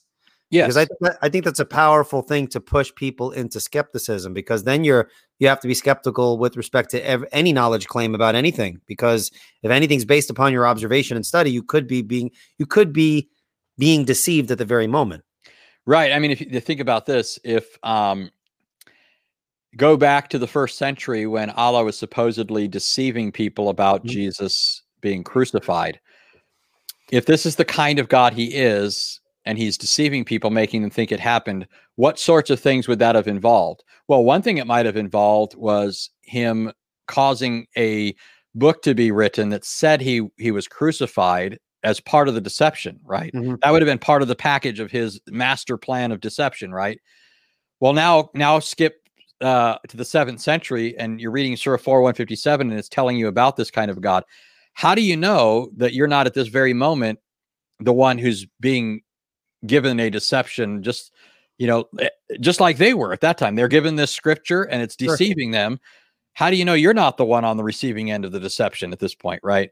Uh, you know, how, what what about these people at that time? How were they supposed to know, right? How are they supposed to know? And so, you know, in other words, how are how are you supposed to know now that you're reading this book? You're in the same predicament they were in, and you know, so if you if you buy into a view like that, you know, you you already you should begin to see there's a problem here. If I'm going to use the Quran and its description of this God as my governing presupposition for interpreting the evidence, I can't be certain uh, that I'm understanding anything correctly. It mm. all might just be a result well, of, well, of deception. Uh, Acts 2 uh, Pentecostal says, and I'm not sure if this is a correct reference, maybe you know, uh, he says, even Abu Bakr said that he wouldn't feel safe from Allah's deception, even if he had one foot in paradise. Are you familiar yeah, so, with that? Yeah. So Abu Bakr was wow uh, Muhammad's father-in-law. Okay. okay. You you might have heard of Aisha. Yep. Uh, that's the the six year old girl that Muhammad married when mm-hmm. he was in his fifties, right? Um, he marries this six year old girl and beds her before puberty, and it was her father who's Abu Bakr. Abu Bakr becomes the second rightly guided, so-called rightly guided caliph of Islam. After Muhammad dies, he becomes the the leader okay. of Islam, uh, of the of the of the Muslims. And what's significant here as background info is, I mentioned before that all Muslims think that they're going to go to hell. The only people that have any kind of assurance that they're going to go to heaven are uh, the martyrs who die killing people. Uh, so it's a it's a real struggle for a lot of Muslims because they they just don't know what's going to happen with them. Sure. Uh, well, there were ten people during Muhammad's lifetime that he promised paradise. Ten people that he said Allah told him are going to inherit paradise. Abu Bakr was one of the ten. And so now, when you put it in this context, Allah told Muhammad that Allah, Abu Bakr is going to uh, make it to paradise. Uh, and and so here's Abu Bakr, one of 10 people that Allah promised this, who says, even if I had one foot in paradise, I, I still wouldn't consider myself safe from Allah's deception. Mm. So he's saying I could have one foot across the line and Allah could, you know, change change the script and it's all over. Wow. Right. So Allah could just ch- change the name of the game. And, and so from a Muslim perspective, when they think of things like ethics, for example, ethics are all based on what Allah wills in any given period or situation right? As Christians, we don't believe that morality changes. Morality is fundamentally one and constant. Uh, and and here we're, we're distinguishing, of course, between uh, things like uh, the the the Ten Commandments or uh, the principles, the underlying principles of those commands, and uh, redemptive or res- restorative laws like uh, sacrificial laws, festivals. All of those things served a typical purpose. They were pointing forward to something. They weren't moral norms, right? They were consistent with the, the morality of the Bible, but they were pointing forward to what Jesus was going to do in accomplishing redemption. So those aren't moral norms. But moral norms in the Bible are like have no other God, right? That can't change. You can't have another God because there is no other God, right? That's why it's fundamentally wrong to do that. Uh, you're not to worship God in an idolatrous fashion because there's nothing you know like him he, he alone is god and he's to be worshiped the way he prescribes so morality can't change, but in the Islamic system, it can change and has changed. Allah can simply will one thing tomorrow to be okay that he said was abominable the day before. Mm-hmm. Right. So you have an, a clear example of this in, in the case of drinking alcohol, for example. If you ask a Muslim today, it's absolutely prohibited to drink alcohol. However, that wasn't always what Allah decreed. Allah used to permit it. Uh, and then Allah discouraged people from drinking at one point until he finally mm-hmm. outlawed it. So you have this this sort of thing in Islam where it's changing because Allah Himself either is viewed as uh, not immutable or is viewed as having this uh, not having a fixed nature, right? Sure. And it's just whatever He wills. Um, so that's that's uh, that's at least what certain Muslims would say. Okay. Like I said, there are variations in, in Islamic thought. Now, now, okay, so the, you've given a lot to consider in terms of an internal critique, which I, th- I thought I thought was excellent. Now, suppose you have a Muslim who is now picking up on this presuppositional way of thinking and say, like, "Hey, okay." and by the way, um, for folks listening, we want the Muslim and we want the atheist and we want the Mormon and we want the Jehovah's Witness to be presuppositional pre- presuppositional in their approach. It's not a strategy to trick. It's basically to bring the unbeliever to the awareness of the importance of being, as Van Til said, epistemologically self conscious. I, I, want them to be aware of their foundation and their beliefs to show the tension. So we want them to be presuppositional. But suppose the Muslim catches on to this line of thinking and now the internal critique is turned around.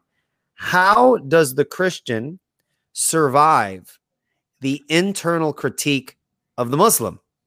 So, in answering that question, perhaps you can provide maybe three or four of the most powerful and most common objections against the Christian worldview that's usually posited uh, from the Muslim as they attempt, when rarely when they do, an, an adequate internal uh, critique. So, so they're presenting an internal critique. Given your view, here are the problems with your position, Mr. Christian.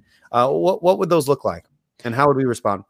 Yeah, so one of them we were already talking about, and I think as soon as I mention it, you'll see how we kind of have dealt with it. But okay. uh, one is the incarnation. That's critical to Christianity, fundamental. The crucifixion and resurrection. Uh, none of that means anything like what we say as Christians unless Jesus is incarnate. Sure. And that, of course, presupposes that God can enter into his creation, uh, which presupposes that God is different, uh, the, a different kind of being than Muslims think he is. Uh, so you've seen how that one way that looks problematic in Islam and doesn't just look that way. It is mm-hmm. problematic. Mm-hmm. Uh, it destroys the very thing that they claim is true of the Quran. If if the Quran is what it claims to be, a revelation from Allah, then Allah can't be who the Quran says he is, right? And mm-hmm. if Allah is who he says he is, the Quran can't be what it says it is, right? Because you can't have a verbal revelation from this God who can't enter into his creation and communicate to his creatures. Uh, but now remember, uh, this is the sort of thing that's behind the Muslim argument against the incarnation. Jesus can't be the incarnate Son of God because God can't enter into his creation. Well, on the Christian view, that's not true. We don't say that God can't enter into his creation. Uh, in fact, that's, I mean, that's just part and parcel of Christianity. Sure. But now, uh, make a couple, let me make a couple observations here about just the logic of Christianity. One is Jesus in the New Testament made the, the statement over and over again, and you find this also in the apostles in one way or another that understanding what he's saying and doing presupposes a knowledge of what's happened or been said in the past. Jesus said things like, if you believed Moses, you'd believe me because he wrote about me. So mm-hmm. Moses was preparatory to Christ. Uh, and Jesus says, you know, if you don't believe Moses, you know, uh, you're not going to believe me. These two things go together. Uh, Paul says something similar uh, when he says that the law was a schoolmaster to lead us to Christ right? Uh, the, the, the law is a pedagogue, as you know, like in the ancient world, where uh, a parent would cons- uh, assign their child to a pedagogue to to tutor them, to teach them, to sure. to lead them to maturity, and so that's what the law is. Uh, Jesus said to the, in fact, uh, very significant presuppositionally, uh, the rich man and Lazarus when they die, the rich man being an example of a wicked person, Lazarus a righteous person. The the rich man lifts up his eyes in Hades, the place of torment. The you know Lazarus is in the bosom of Abraham, meaning at his side, and so he's experiencing bliss along with faithful Abraham. And there's this conversation between them, and the man says, you know, he he wants to go back and warn his brother so they won't come there, and uh you know, he's told that they, you know, he can't nobody can leave there right and he says oh yeah you know if i if i can leave here you know then they'll believe you know if, sure. if they see me and so forth and he says they wouldn't believe if they don't believe moses and the prophets then they won't believe even if somebody rises from the dead right right uh, because what if the person's like michael martin he'll just say oh it's just a chance event right what if a mm-hmm. person's like Kaufmann Kohler or Maimonides? he'll just say ah god is just doing this to spread monotheism right mm-hmm. what if this person is a muslim he'll just say you know Allah was deceiving people. You know, it's just a ghost. It's a you know phantasm or something. I'm delusional. You know, they'll come up with something else. So what this is saying is the Old Testament is necessary as part of the preparation to understanding and uh, you know receiving Christ for who He is. And so when you look in the Old Testament, the question you know the question that we're raising here is, can God enter into His creation? Well, first of all, from the Christian perspective, when God created the world, there was never a time from that point forward where God was absent from his creation. mm. right? We believe that God is transcendent, but we also believe that he is immanent without in any way being contained by or confined or restricted by his creation because we don't think of God as a material being. He's not palpable, he doesn't have extension in space. So he's able to be present, uh, according to the Bible, uh, without being confused with the things that are created. Because uh, sometimes when you tell Muslims this, they're saying, Are you saying God is this table? You know, no, we're saying he's upholding the table, right? Everything is is upheld by him. But that's the perspective that's given in the Old Testament. Psalm 139, uh, you know, David says, Where can I flee from your spirit? Where can I go from your presence? If I ascend into heaven, you're there. If I make my bed in Sheol, you're there. So God is everywhere according to Christianity. But you also have God revealing himself in particular places in a special way. Hmm. And we refer to these as theophanies, right? God appeared to the nation of Israel in the form of a pillar of fire and cloud right? He appeared to Moses in the burning bush, uh, to the whole nation, and you know, at least uh, the mountain is ablaze, and uh, we're told that Moses and seventy of the elders of Israel go up and and you know they see uh, a visible appearance of God, right? Again, because God is uh, infinite, uh, we're, we're talking about a voluntary condescension here, right? God qua God is not limited. He's he fills heaven and earth and even transcends heaven and earth Hmm. according mm. to the Bible. So my my point here with this is simply to say that when Jesus comes on the scene, uh, the categories have already been given to the Jews in terms of which they should be reasoning about this. They shouldn't be making objections like, "Oh, you can't be God in the flesh because God can't enter into His creation," right? And they would know better. They should know better because they know that God appeared to Abraham in human form, Genesis 18 right? God appeared to Jacob in Bethel in Genesis 28. Sure. Uh, he, you know, over and over again, scripture says that God appeared to people in a palpable way. So you already have the categories in the Bible being given in terms of which this sort of thing can be understood. Uh, so, at least in terms of Christianity, that's the Christian worldview. In the Christian worldview, the incarnation is not impossible. And in fact, I'd argue that on the basis of the Old Testament, that's the trajectory. All of this is actually mm-hmm. pointing forward to this climactic event when God will actually become flesh and dwell among us. Sure. Moreover, the prophets are predicting this sort of thing, right? Isaiah 7 14, the child will be Emmanuel, God with us. Isaiah 9 6, he'll be mighty God. You know, over and over again, the prophets say that God is coming uh, and is going to be born, mm. you know, hmm. conceived and born and so forth. Um, and now all of this, notice, is consistent with the idea that God gives revelation. God is able to speak with his creatures. He's able to converse with his creatures. He's, uh, you know, he appeared and spoke to Moses. Uh, he's active by his spirit. His spirit is present. David says, uh, you know, uh, uh, the spirit of the Lord spoke by me in Second Samuel 23 right? So you have this concept of God's spirit being present and active. Uh, you know, the incarnation is not problematic within a Christian context, though it is within a Muslim context. And it and and this concept doesn't destroy, but is the necessary, you know, uh, assumption for something like a revelation from God. Hmm. All right, and so and and okay, so you talked, you spoke a lot about the the incarnation. So one way to um, survive the internal critique that's put forth by the Muslim is to, in essence, you need to know your Christian theology. you need to know how to explain it. That, again, we didn't talk so much about the Trinity, but knowing what the Trinity is, knowing the biblical basis for it, knowing how to demonstrate that it doesn't uh, um, contradict, you know, uh, it's not an internally contradictory concept. Um, so you basically didn't need to know the faith once for all delivered in order to defend the faith once for all uh, delivered. Okay, so uh, we're coming up on the hour and a half mark. I do want to transi- transition to the questions because we do have a, a, bunch of questions here, and I do encourage people to keep sending them in. Um, and of course, um, greatly appreciate uh, super chats. Um, gentlemen gave a quick shout out there. Thank you so much. Um, but if you have any questions about what we've been talking about, send them in, preface them with Q or question. Um, and if you have a completely unrelated question, I'm sure Anthony wouldn't mind uh, taking a stab at it.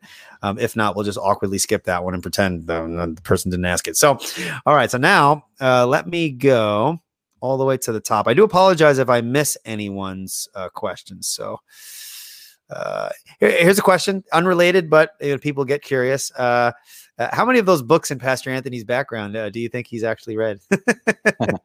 You're actually not seeing the half of it. Um, th- this is actually just part of my uh, what I mentioned before about my conversion and all of that. Mm-hmm. Prior to becoming a Christian, I had read two books in my life. I was okay. 18 and I had read two books, James and the Giant Peach and The Call of the Wild. And I only read those because I had to at, at that point in school.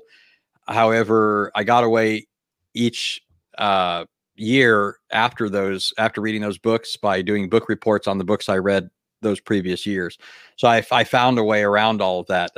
So it was when I became a Christian, I had an immediate love for learning, and I have read every day. You know, I mean, I'm sure there's been some that I've missed, but there hasn't been a day I haven't read since becoming a Christian. And I used to work in Christian bookstores and a bunch of other stuff just so I could get discounts on books. and so this just re- reflects 25 years of reading and mm. and buying books. And as far as how many have I read, um, you know, I mean, I I'd have to go through them and you know tell you because I mean one thing is anybody who owns books knows that some books are there for reference. Sure. You know, I'm not going to read a dictionary. I have actually thought about it though. So Walt, but, Walter Martin Walter Martin did. he did read a dictionary. I, I, did read the dictionary. I, I mean, I know people that have done that sort of thing. I mean, I'm not telling people don't do it, you know. Um, but you know, the point is just you know, a dictionary is there for reference. You look to mm-hmm. you look up a word you don't know, or you're maybe trying to add to your vocabulary. So you poke around in the dictionary and you accumulate words. Um, and then I, you know, so I have I have books like that. I have dictionaries on the Bible, reference works of other sorts, uh, lexicons, you know, grammatical things that you know you look those sorts of things up if you don't know them when you need to know them. Sure. Uh, but then uh, I do have other books that aren't intended just to be references and um, and I would have to confess that in the case of some of them, I haven't read them, and and part of it's just because of how I came into possession of some of them. So there were a couple of times when, like, I had a friend who died and gave me a bunch of books, and that you know I got a bunch of books at once, and uh, I, I, think some of them just sort of fell through the cracks and got put okay. on the shelves. But I mean, I always have them there. Like I, one thing I can tell you. Uh, so I mean, not to be misunderstood, I've read most of my books, the ones that were intended to be read and aren't reference works. But I'm I'm sure there's there's stuff I haven't read. But one thing I've done with all of my books is I read the table of contents. I make sure I know what this book is about in case a subject ever comes up and I think I don't know what I need to know about this, hmm. but I know where I can find that in my library if I have that. If not, I'll try and go get the book. You you um, you are you a digital guy or a, a physical no, book guy? You I'm a like- physical book guy, and I you know I I kind of wish I was a digital guy because there are things some things that are easy about that. Sure, but uh, the information sticks better when you're using a physical book. That's my right. Right. Yeah. Okay. Right. All right. Well, here's a, a comment which I think is, is still a good uh, practical use to address here. Um, uh, Scott says, "I'm going. I'm to be honest. I don't have patience to do apologetics with Muslims. Uh, what What have you found, Anthony, uh, that has been the most difficult aspect of speaking with a Muslim, and how have you overcome, if in fact you have overcome, uh, the great difficulty that it, that you can have when speaking to to Muslim folks?" Hmm. Well, I will start with saying something I do like about Muslims, and I actually said this to a Muslim imam not long ago, where I said he he told me at one point, he says, I don't want to debate with you, right? Even though this guy was challenging people to debate him before I spoke with him. But anyways, this guy, uh, I was like, hey, I said, you're taking away the one thing that I really like about Muslims.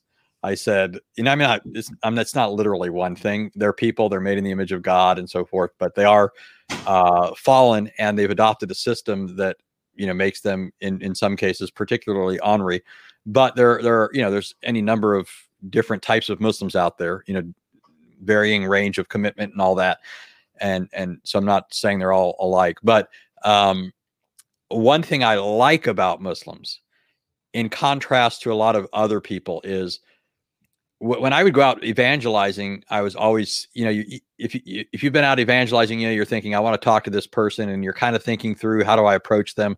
How do I start the conversation? How do I open the door to a conversation or something like that?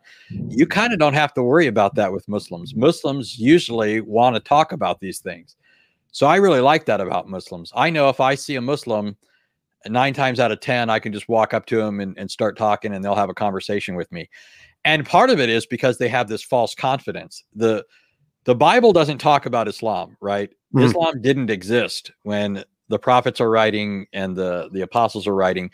Christianity existed when Muhammad came along. So he makes comments about Christianity. So Muslims have this false confidence that they know about Christianity and that gives them, you know, this uh, impetus to to talk with Christians. Oh, I've got the goods on this guy, right? But sure. that's great to me. I'm, i mean, that's great. I, you know, so let's talk. Uh, but in terms of of difficulty, it is difficult when you've got this person who thinks he knows your position and he and what he knows is wrong when sure.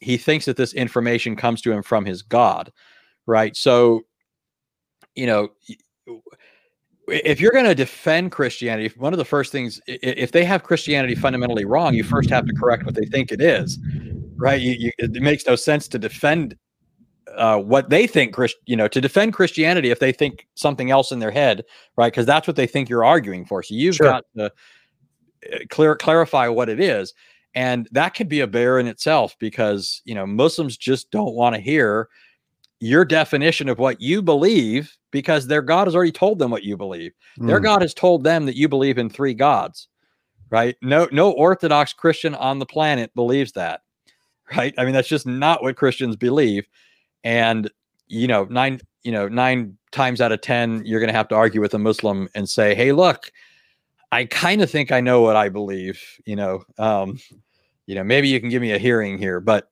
uh he knows that if he does that then he's saying the quran is wrong so he has to fight you on that point mm.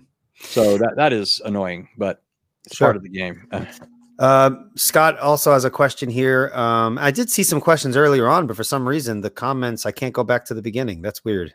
It's only happened a few times before, so I do apologize if I if I missed your question, but I'm just going in order as I see them. Uh, Scott asked the question: uh, Would Pastor Anthony stand in fellowship with a Muslim uh, in protesting an abortion clinic? Well, I mean, what I'm doing, if I were to be out in front of an abortion clinic and a Muslim were, you know, we might be in the same location, but uh, I wouldn't be doing it in fellowship with him. Fellowship, according to scripture, I mean, just d- definitionally, fellowship uh, for Christians is between them and other Christians. They're sure. They're just, you know, our fellowship is, you know, we're all baptized by one spirit. We're united to Christ, animated by the same spirit. And and that's the fellowship. You know, there mm. it just doesn't extend beyond that. Um, but like, I mean, it it's sort of like, you know, if if uh if some guy was beating up a girl right? And I'm running to tackle him, and another Muslim's running at the same time to tackle him, right? And we both end up tackling him and all running into each other or something. Uh, it's not because we're you know in fellowship with each other. You know, just, yes, that's uh, right. We're just happen to be doing the right thing at the same time, and right. Um, but he's doing it for all the wrong reasons, right? He's not doing it because it's fundamentally wrong to do that. Mm-hmm. Although he might mm-hmm. think it is, right? Because he's still an image bearer. Sure. Uh, but it's not really wrong in terms of his system. In fact, I mean, truth be told, I mean, what if the guy was the the man's the woman's husband? According to the Quran, a man can beat his wife. So if he's a Muslim doing that, he probably shouldn't have been. He, you know, he probably should have found out. Well, was that his wife? Because if it was, then he has the right to beat her. So, mm, okay. Um, David asked the question: uh, Why do Muslims see eating pork as a sin? Yeah, so the because the Quran says not to eat pork. Okay. And the funny thing here is that Muslims will often try to argue with Christians and say, "Look, it's in your own Bible. You can't eat pork, right?" And uh you know, Christians will point out that there's a difference between the dietary laws of the Old Testament and the New Covenant that Christ ushers in, which, you know, uh, abolishes those laws. Ephesians 2 says those laws were abolished. Uh, Mark 7 says Jesus declared all foods clean. Acts 10, Peter gets a vision where God says, you know, these things are clean. Sure. Uh, and there's a whole theology there that all means something. But uh, the Bible teaches that all this pointed to something and that purpose was fulfilled. And once it was fulfilled, that law is put out of gear. Now, Muslims will say, okay, so it's in the law, and then they'll try and argue that Jesus and the apostles, or at least Jesus, still taught or upheld this law. Okay. And you know, we have to know our Bibles to be able to show them why that isn't the case and so forth.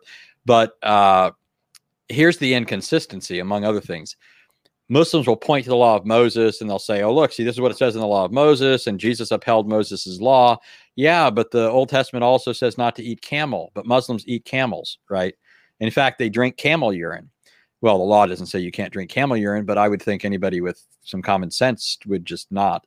But, uh, anyways, uh, the law does say not to eat camel meat, along with not eating pig and other things, right? But Muslims sure. have no problem throwing off that law. You know, so if they can say Allah said you no longer have to do this, Christians can say same thing with uh, eating pork, right? Mm. Um, and you know, uh, as a Christian, I bask in my new covenant privilege of eating bacon for breakfast if I want. yes, amen. I agree. Uh, Owens uh, asked the question: These brothers hold to a confession. I just got here. Uh, is there a specific confession you adhere to? Yeah, so as a Presbyterian minister, I hold to the Westminster Standards, so the Westminster Confession of Faith and the larger and shorter catechisms. Okay, cool. I'm a, a Baptist in my personal theology. I'm I'm in line with the uh, 1689. So Look at that. Okay, very cool. Uh, let's see here. This is a good question. Um, Acts 2 Pentecostal asks In Exodus 22, 2 through 3, it says that there is no bloodshed if you kill a man that's breaking into your house before sunrise, but there is bloodshed if you kill him after sunrise. Why is that? So I actually love this passage for a number of reasons, but I have to say, I think a lot of people kind of get it wrong here. Um, ordinarily, and, and this is what I think is probably what Acts 2 is thinking here. This is how it's ordinarily understood. If somebody breaks into your house, you can kill them. However, if the sun is up and you've killed the person, mm-hmm. that's not okay, right? That that's not I think the point here. The the principle in the law is that a person has the right to defend himself, right, or his family. That's the scenario here, right? This person's breaking in and you're killing this person in the process of him breaking in. However, you don't have the right to take vengeance. You don't have the right to take the law into your own hands. So if you're talking about this, uh, the act itself, where the person is breaking into your home and you kill them, that's permissible according to the law of God. However, if the sun rises, meaning it's now after the fact, right? This person broke in, he's gone, it's the sun has risen, and you now go out and kill this person. Now what you've done is taken the law into your own hands, and that the law strictly forbids. And it's the same thing that's actually taught in Romans 12 and 13. If you look at the uh, that section without stopping at the chapter breaks, right? And in Romans 12 at the end, towards the end, it says, uh, it says, uh, uh, don't take vengeance, Paul says, right? He says, uh, because vengeance is mine, saith the Lord, and I'll mm-hmm. repay. But how does Paul go on? Paul goes on to say, he, he starts talking about the civil magistrate and he says that the civil magistrate is the one to whom God has given the authority to execute his vengeance on lawbreakers. So, what Paul is saying there is that you don't have the right to play civil authority, right? It's but that doesn't mean that vengeance can't be taken by mm-hmm. human beings. It just has to be taken by the right human beings. And so, in the case of vengeance, that's what's prescribed by the law it's not saying as long as it's daylight, you can't kill an intruder. I mean, that's pretty silly if you think about it. Guy comes in toting a gun and it's like, oh, wait a minute, you know, is it sunrise or I mean, got to look out the windows and decide if I should kill him or not. No, I mean, the point of the law is if he's in the act uh, and you kill him, well, his blood's on his own head. He shouldn't have come into your house. You know, uh, that's he's basically saying, shoot me, here I am. Um, you know, but if, if it's after the fact and you go play, uh, what's that movie? I forget, Death Wish. Um, so with Charles Bronson, Charles Bronson, yeah. I mean, we all like those movies, don't we? Because uh, we still think the criminal deserves it. Uh, that's right. it's just not right that, that the person, you know, you know, but still, anyway. That's right. Yeah. Wow. Those are oldies, man. Oldies but goodies. um, I think that's. Uh, I I, st- I still have some questions, but um, I think we lost a bunch of questions in the comments. I can't go back to the beginning, and I don't. I don't know why. Um, Streamyard has only done this a few times uh, for the most part, I'm able to go right back to the beginning and kind of scan for questions. So um, I do apologize if if while I ask my question and it takes a couple of minutes for uh, Anthony to address it, you can feel free to uh, re-ask your question if you didn't get it answered. Um, as we kind of uh, come to a close here. Okay, so uh, there's another question here. I'll save my question uh, till the end. Uh, some use First Chronicles 29 20 to deny the deity of Christ. They use it to say that prostration uh, isn't only done before God, but can be done for mere men as well. And so I suppose the context there is, you know, when we try to defend the deity of Christ by appealing to the fact that people seem to worship him uh, that's really nothing remarkable in the Old Testament. You still have some similarities with respect to doing that with people who aren't God. Uh, how, would you how would you speak to that? Yeah, what's what's interesting, uh, and I, I know most people don't see this distinction in Scripture, but it's very interesting. Uh, on the one hand, you do have people prostrating to other individuals, particularly kings. In the in the case of First Chronicles 29 20, it's not mm-hmm. just another person, it is a person, human being, but it's the king that they're prostrating to. But you also have other acts of prostration where you know it's just somebody paying deference to somebody else acknowledging uh, them you know jacob bows to esau that kind of thing. Um, but what's what's interesting is you never see somebody bowing to an angel where it's accepted. Hmm. i mean it's always rebuffed. If it's a created angel it's always rebuffed. For example in revelation 19 Revelation 21 when John falls down at the feet of the angel. The angel right. says, Don't do it, get up. You know, so there is this distinction in scripture where heavenly beings cannot be prostrated to. Sure. However, a human being can. And part of the, the logic behind that is that uh, well, first of all, there's a fundamental difference between men and angels. Men were made in the image of God, angels weren't.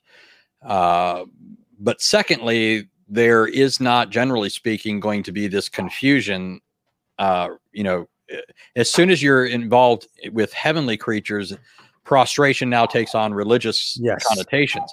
Right. And uh, so it's it's interesting. And now, why do I bring this up? Because Jesus is portrayed in the book of Revelation, for example, as exalted to heaven. He's at the Father's right hand, and yet he's the object of worship together with the Father.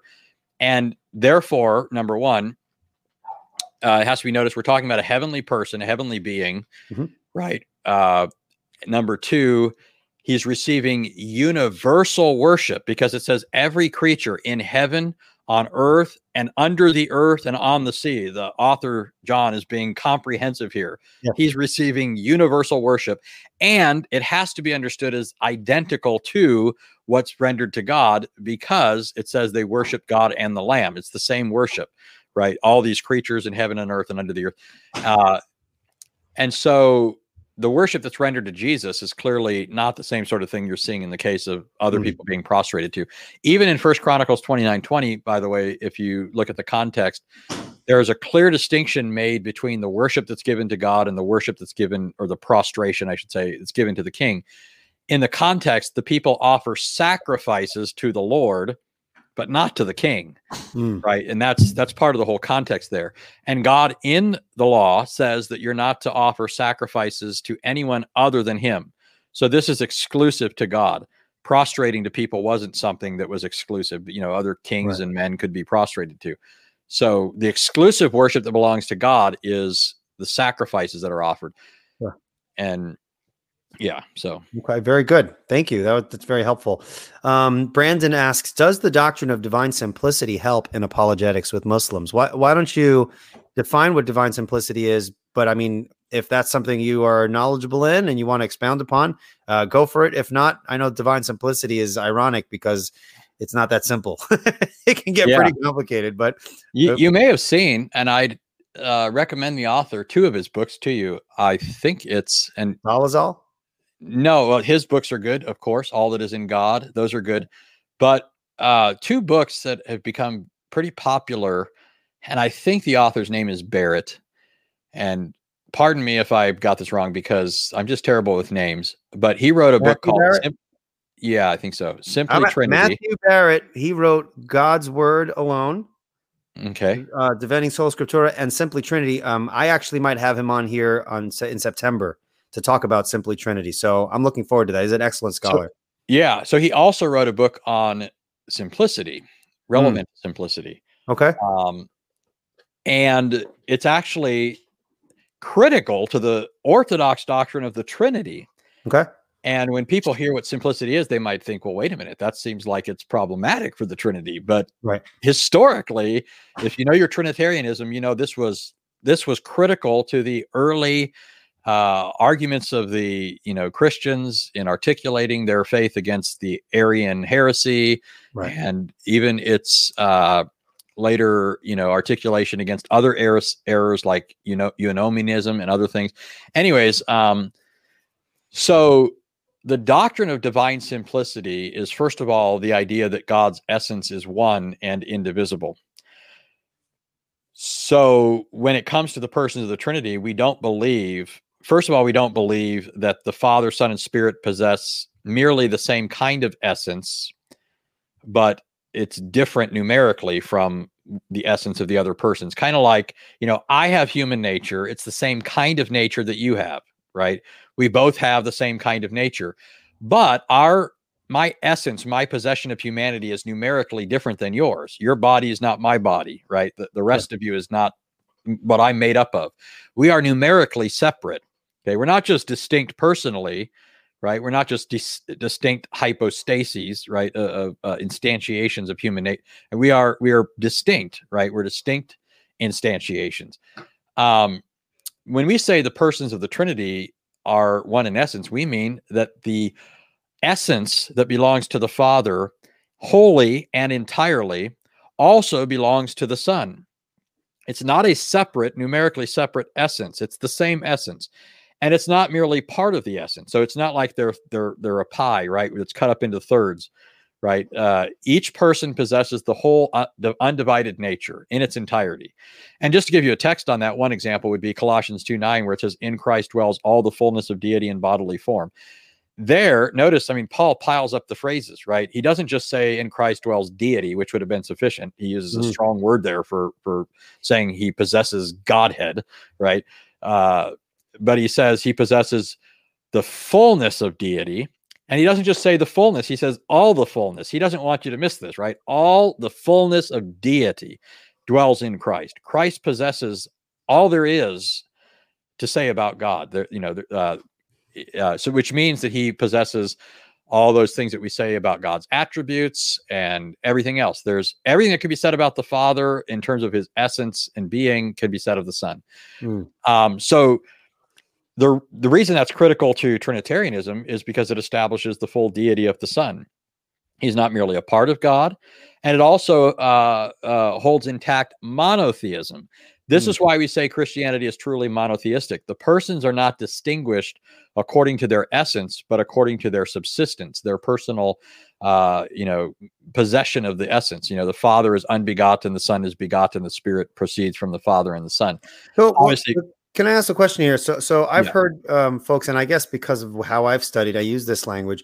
Would you agree with the definition of the Trinity? It's a philosophical. Well, they'll say something to the effect that the Trinity is the idea that uh, there is one God with three centers of consciousness, each which have the uh, characteristics of personhood. Now, would you agree with that definition? Of course, making some appropriate qualifications and definitions. Well, uh, I wouldn't use that language. Um, there are people that do. I'm not going to just say that people who say that are just heretics or wrong, but I mean, uh, because there's ways to nuance that, that that I may not be taking into account. But the the classical way of saying, so one of the results of that would be to say that they have distinct wills.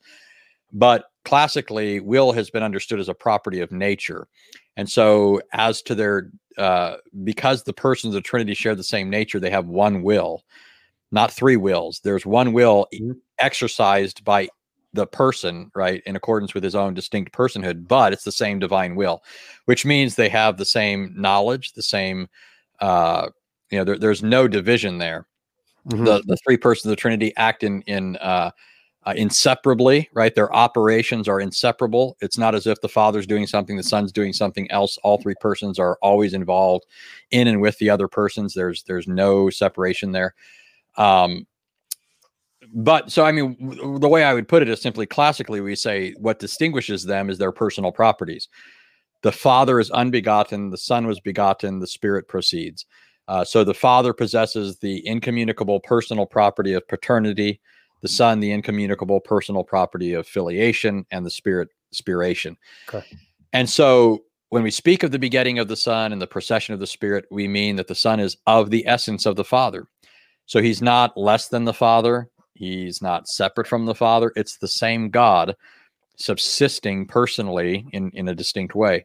Hmm. And um, now I haven't said everything that needs to be said about simplicity. Uh, one of the things that we're saying is when we talk about God's attributes, is these are not separate parts of God. It's not like you know, uh, you know, I have a toe and that's different from my index finger. You know, my big toe and my index finger. You know, God is not distinct and, and you could cut off my finger by the way and i'd you know i'd lose part of myself but it, i'd still be me right yeah. um i wouldn't type as fast and you know other other problems would enter into the picture um and if i lost my hands i wouldn't be a good italian because we use our hands to talk yeah that's right but uh so we say that god is not made up of parts he's not a composite being and now here is something that that is I, and I didn't get into it, but I could have. We could have ramped things up in terms of critiquing Islam. As you know, the and this is something I learned early on that just really blew my mind, fascinated me, was I realized when I was reading early philosophers that philosophy uh, one of the questions that I had because I knew I knew historically that a lot of things were uh, that we all look to today as like these great things were all a result of the Christian worldview, or at least in, in many significant mm-hmm. ways. So, for example, science is a product of Western Christianity, right? It, it, was generated out of a Christian approach to the world. Outside of Christianity, science didn't arise. You have you have people doing things, inventing things, but there really is nothing called science that's taking place in these cultures because their worldviews were inimical to science. And that goes for Islam, that goes for China, it goes for every other country. So I thought, well, that's interesting. Christianity generated science, Christianity gave rise to all these different things, you know. Uh, and one of the things that I thought was curious was, well, what about philosophy? Right? Philosophy didn't originate in a Christian context. And as I started reading philosophers, one of the thoughts that dawned on me was, well, wait a minute the reason it wouldn't have originated in a Christian context is because the sort of things that posed themselves to the Greeks as problems weren't problems from the, the Jewish and Christian perspective. And, and so the, the, the original problem that the Greek philosophers, the pre Socratics in particular, uh, were trying to grapple with was the problem with the one and the many, right? So you have Thales coming along and, and he's trying to account for, you know, there's this incredible diversity, but if it's just di- diverse, there's no unity to it all, then it's all random and unintelligible, right? It's unconnected and, and unrelatable and all of that. So there needs to be some kind of unity that ties it all together. The problem that the pre-Socratics kept having is they were coming up with a a unity that destroyed the diversity, right? So Thales said all is water. Uh, another philosopher comes along and says all is air, all is earth, all is fire, right? Different philosophers uh, Anaximander saying apeiron, right? It's just this undifferentiated thing. You know, we don't know mm-hmm. what, right? All, all, these different theories. So they were trying to solve this problem. How do we account for unity and diversity in our experience? Now, think about the Christian worldview, right? And I'm not going to get into the whole problem here because I don't think we have enough time, but sure. I think you can at least begin to see from a Christian perspective do you think that everything is ultimately diverse? Is it ultimately many? Is it ultimately one? and what is it the foundation of this world that is characterized by both unity and diversity now muslims it's funny because i can quote for you numerous sources from muslims how they'll say the remarkable unity in the world points to the truth of monotheism and I'm saying, okay, what does the diversity point to? right. I, I, mean, I'm thinking the world doesn't just show us remarkable unity, it also shows a remarkable diversity. That's right. You need a worldview in terms of which you can make that make sense out of that that doesn't destroy it. Right. That doesn't either either reduce everything to a blank unity or to uh, an, an unrelatable diversity. And one author I'd recommend for people here if they want to chase some of this down, since we didn't get to it, but uh, sure. it's um, gosh, it's been so many years, but uh, what's the name the, of the book? The website, the, the website is berith.org. Okay. Berith.org. So the Hebrew word for covenant, B E R I T H dot org. And I think his last name is Smith. Um, and he has written a couple of books, but uh, there's a great deal more on his website. In fact, I'm looking it up real quick just to see if I see sure. his name. Sure. But uh, And then we'll move to the next question. We'll do like a rapid fire to to get the last few questions here and wrap things up. But you're you're doing an excellent job. So thank you so it's, much. It's actually Ralph Smith. Oh, so so but the reason I brought this up is because so here here's the issue. Like we uh back to simplicity. We say that God is identical to his attributes. His attributes mm. are not separate things we distinguish between the persons, but we don't divide the essence. The essence is one and undivided. That's right. why we can affirm that the Trinitarian persons are one God, okay. right? Now, Muslims, remember, they object to that. They don't really understand what that is because if you understood what I just said, I've explained absolute simplicity. The persons of the sure. Trinity, even if you don't like the idea, you think that's just gobbledygook, what I've just defined there is monotheism. It's hmm. inescapably monotheism. You may not like that kind of monotheism. You can ridicule that, but you certainly can't say that it's not monotheism. Now, here's the, the response now to the Muslim. That kind of unity, that kind of monotheism goes well beyond what Muslims say. Mm. Because if you talk to a Muslim, they don't believe historically in the doctrine of divine simplicity. So, so for example, in the early history of Islam, there were actually the the the, the earliest Muslims uh, are arguing for just a radical uh, plurality. I mean, it's just incredible in light of the fact that Muslims don't realize this today, even though it's their theology today, right? Sure. Uh, let me uh, quickly here give you a rundown of the history. So, the earliest Muslims, the traditionists, believe that Allah has attributes. Those attributes are distinguishable from each other and from Allah's essence. And so here's an example. The Quran, because it's viewed as Allah's speech, remember, Allah is transcendent. He can't enter into his creation. The Quran, then, as Allah's speech, has to be viewed as eternal. But the Quran is not Allah. Sure. No Muslim would say the Quran is Allah. So now you have this eternal thing, Allah's speech, in particular the Quran, that is not Allah, but is eternal. So you have two eternals. What they say about Allah's speech, they say about all of his attributes. So all of Allah's attributes are to be thought of along these lines. So you've got this radical plurality introduced into a system that boasts itself as being pure monotheism over against Christianity. It, it almost looks like a sort of like that they would exist in some kind of like platonic form. You have these abstractions that exist alongside God. Yeah, I mean it's uh, and most Muslims don't even see. One of the difficulties is you've got to brush Muslims up on some of this because they don't sure. get some of their own thinking. But what happened was uh, eventually in the eighth to tenth centuries, a group of Muslims known as the Mu'tazili gained the ascendancy, and these Muslims were influenced by Greek philosophy. So mm. they hmm. started picking holes in traditional Islam and saying, you guys are advocating something that doesn't make sense. Sure. Your God can't be the God who created everything because your God is a composite being. And if he's composite, then, you know, he himself is, you know, he's just like his creation and everything sure. else. He sure. couldn't be the origin of everything. Um, and so they started saying Allah has no attributes, but they ended up, uh, uh, well, dying off. Well, first of all, uh, because they're judged heretical, but uh, also because the way they did this ended up reducing Allah to a blank. When we do this as Christians, and I don't again have the time to do all of this, but when we identify Allah, or excuse me, God with his attributes, uh, we're not saying that God is this undefinable blank, right? Sure. But that is what ended up being the case in the uh, the view of the Mu'tazili. Uh, then they're eventually snuffed out, and what came to ascendancy was the Ash'ari view, which is essentially like the early traditionist view in the sense that they affirm Allah has multiple hypostatic attributes, so hmm. independently mm. subsisting things that are distinguishable from Allah's essence. Now, remember, even though we don't distinguish between the properties of uh, you know the attributes of God. They're identical with His essence. We do distinguish between the persons, but the persons are not distinguished from the essence, but from each other. Right? Muslims are actually distinguishing these attributes from the essence and from each other. So you have mm. a real plurality here, and they're claiming to be pure monotheists. And and this, if we could talk about the, you know, for if we took a while to talk about the one and the many problem, it vitiates any kind of philosophy that they could possibly do.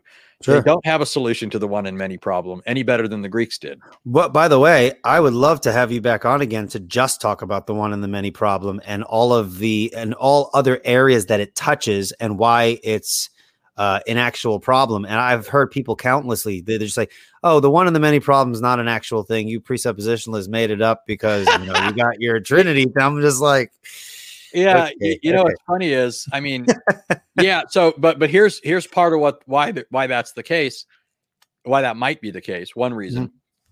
is well, first you could have people that just aren't really familiar with the history of philosophy. "Sure, A second thing is because the problem was so insoluble, people just started saying, "Well, we're not even going to pay attention to that anymore." yes."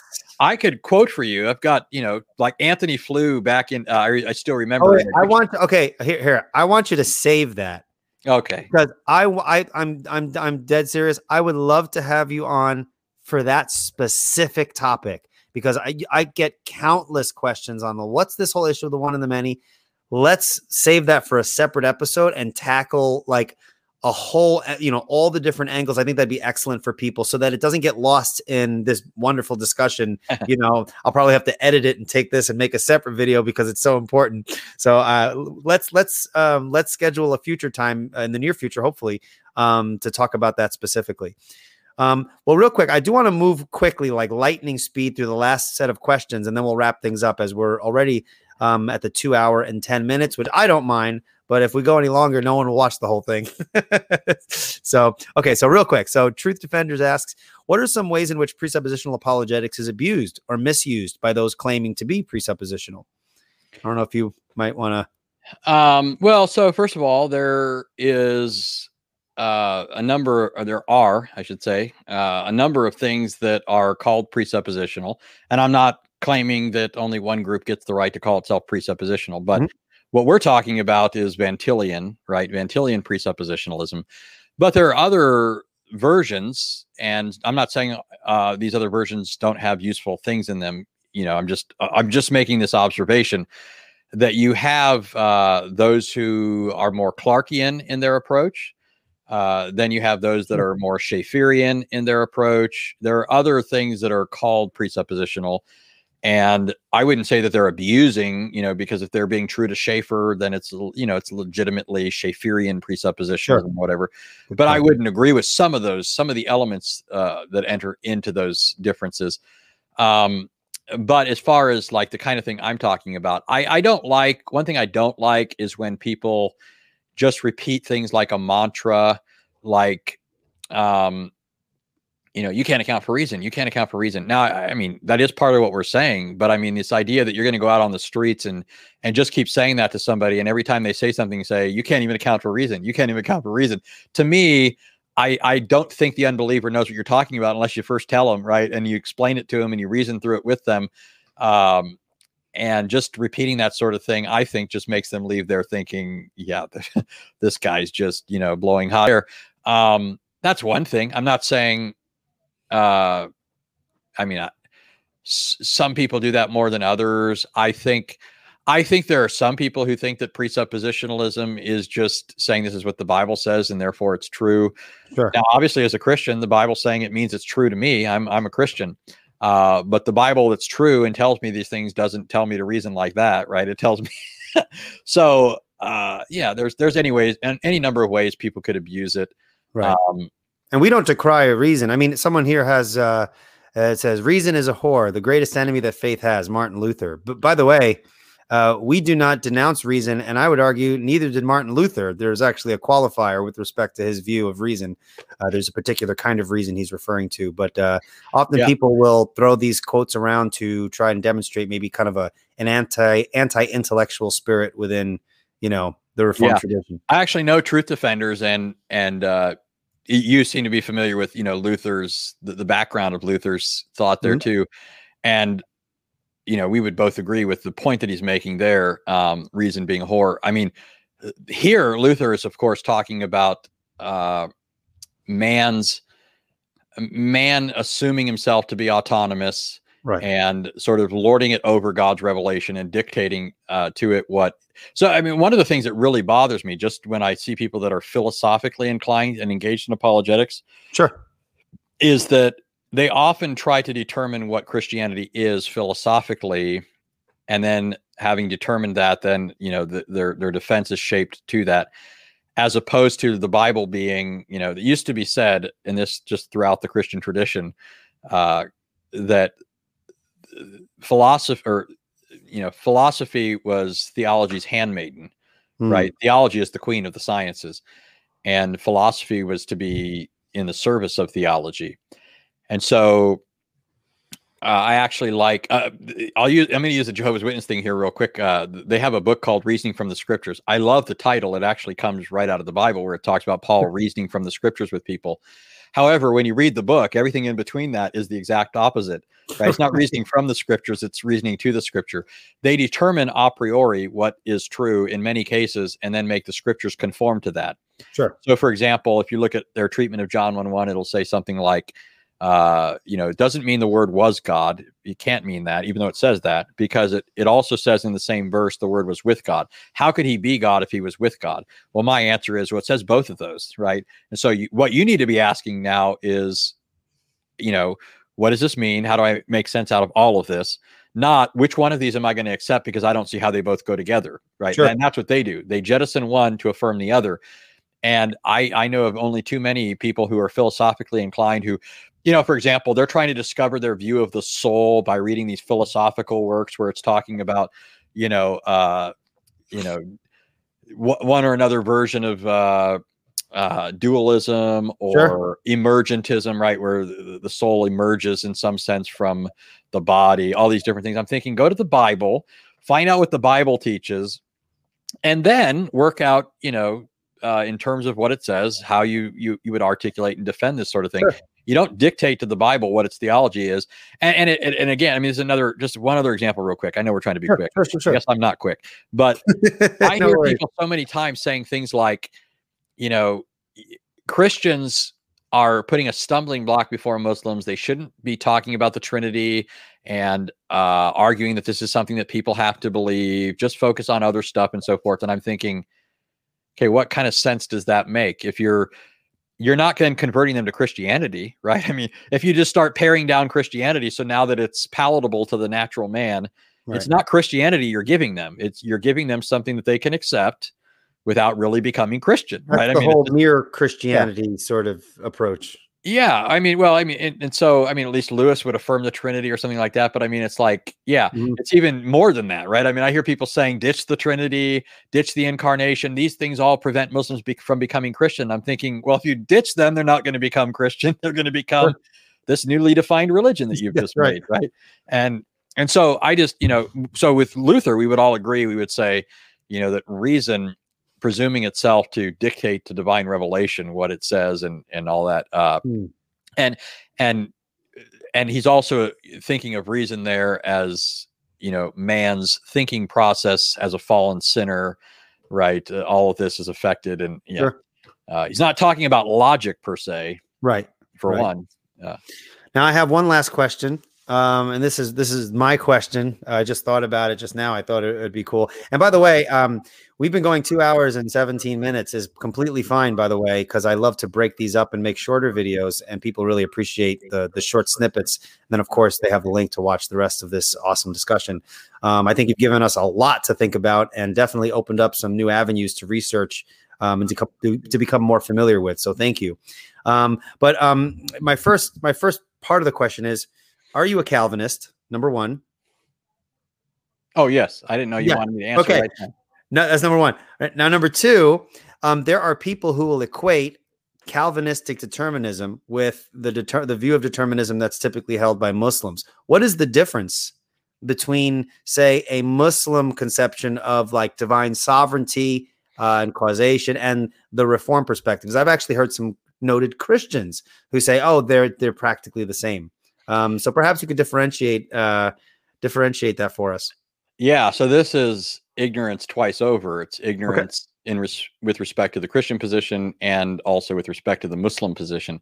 Okay. Uh, a lot of people are just sort of, uh, you know captivated by words and so if you have similarities in in the case of the the verbal expressions that are used for the oh they must mean the same thing that all goes back to what we're talking about a system of fact a philosophy of fact has a whole lot to do with what is meant by the words that one uses the facts that one talks about and in this case in the islamic system when they talk about uh, qadr or predestination or something like that uh, one of the differences, and and this just this isn't just me, you know, saying this again. I mean, I've I've read the Islamic sources.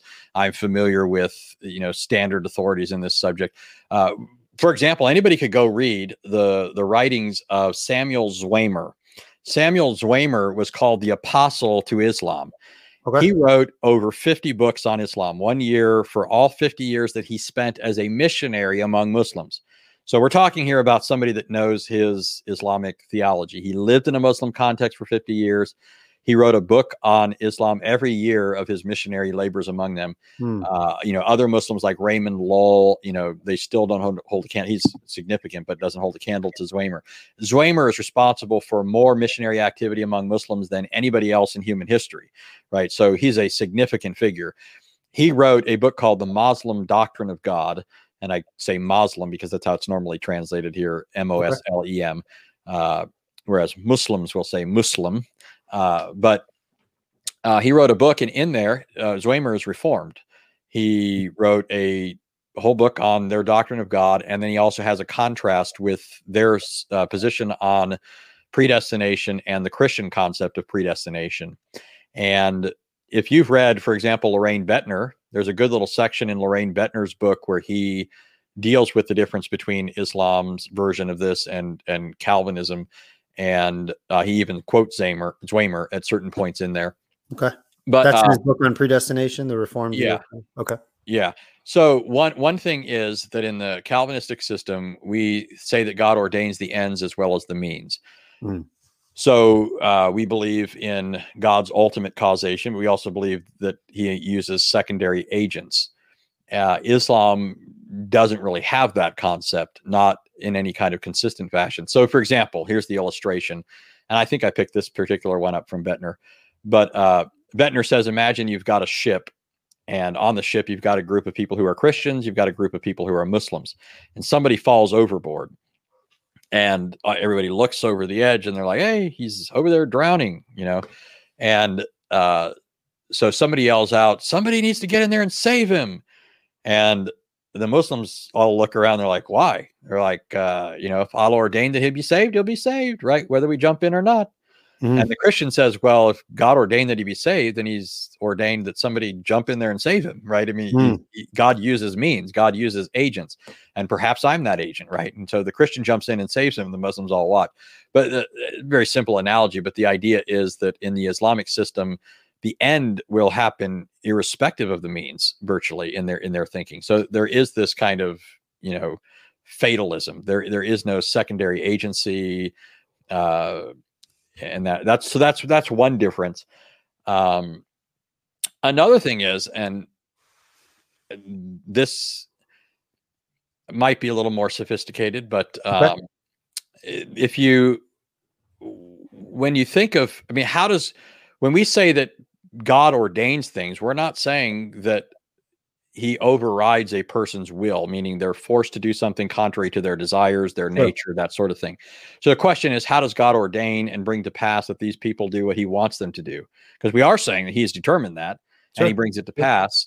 But we're also saying that they choose these things in accordance with their own desires, and this is what they wanted to do. This is what they do. This is what they're culpable for, and all of that. Well, one of the things that Scripture tells us that I think is analogous here is if you think about water, the nature of water is to seek a level. In scripture, it often speaks of God creating boundaries that the ocean can't overpass. If God were to remove the boundaries, it would overflow. That's sure. the nature of water. Well, the picture of God in scripture with respect to human beings is that God in his common grace is restraining people from doing all the evil they would do. Right? You have a picture of that, for example, in Romans 1, where it speaks of people who have the truth about God but are suppressing it. And as a result of that, God is giving them up more and more to the desires of their sinful heart. So sure. he gives this person over to a reprobate mind to do unnatural things, right? Men with men, women with women is what Paul is talking about in the context there. So one of the things we would say is because the human heart is depraved, man would do more evil than he does do, and he doesn't do as much as he would do because God is restraining him from doing it. All God has to do is to remove some of those restraints, and a sure. person will naturally do certain things. And so, uh, you know, w- within the within that kind of thinking, you can see how a person is acting freely without, you know, uh, it destroying their will. Sure. Right? They're acting in accordance with their sinful nature and God is the one who hems them in behind and before and, and all of that. That's that's one aspect of this. I'm not pretending to have sure, sure, sure. given a comprehensive treatment of it all. Yeah, but I do yeah, think that there's a significant difference between what a Calvinist would say and yeah, you know, when someone flippantly just says, "Oh, Calvinism and Islam are the same in that regard," yeah, it's just, and, it's just not the and, case. And by the way, I mean it's not even appropriate because you know the you know you get typically it's non-Calvinists who are saying this mm-hmm. right? In in Christian circles, there are debates between Calvinists, right? There are debates with semi-Pelagians, Pelagians, uh, Arminians, you know, sure. even evangelical Arminians. There's different kinds of Arminians, right? And uh, all these this whole spectrum of things. Islam has that too. I mean, it's not as if all Muslims would read the Quran in terms of a strict fatalism. Sure. I sure. think that's the right view, but I mean, as far as what Islam teaches, mm-hmm. but they have the same thing going on in Islam. So I could just as well turn around and say, hey, you know, you guys are just advocating what Muslims argue because there are Muslim right. Arminians out there. There are sure. Muslim semi Pelagians out there, right? Uh, Yusuf Ali, foremost Muslim, wrote a wildly popular translation and commentary on the Quran. Uh, he constantly talks about man's limited free will, you know, where he talks about mm-hmm. man having a measure of free will, sure, uh, and all this stuff. So he he's sort of like a semi-Pelagian, um, you know. Uh, so those sorts of arguments just just aren't good. That's super. That's super interesting, actually. Um, thank you so much, Anthony. This was awesome. I mean, there's, there's just you're like literally an encyclopedia. So it's a lot of information going on there, uh, and it's super helpful. So um, I very much appreciate your time. Uh, would Would you be willing to to come back maybe this weekend? Not this week, but maybe we can schedule this week a future date where we can talk more specifically about the one and the many. Would you be willing to do that? Yeah, definitely willing to come back. We'll have to check schedules here. Sure. Absolutely, and I'm looking forward to to speaking with you uh, at the conference there too. So uh, yeah, get, I'll have the opportunity to meet you face to face, which is pretty cool. Um, well, those who have been listening, thank you so much for sticking along. We still have a pretty decent audience. Um, and I appreciate uh, the listeners. I appreciate uh, the questions. Um, if you guys can do me a solid, if you haven't already, um, subscribe to Revealed Apologetics on YouTube and iTunes. Um, actually have a blog too at revealedapologetics.com. You can check out some articles there.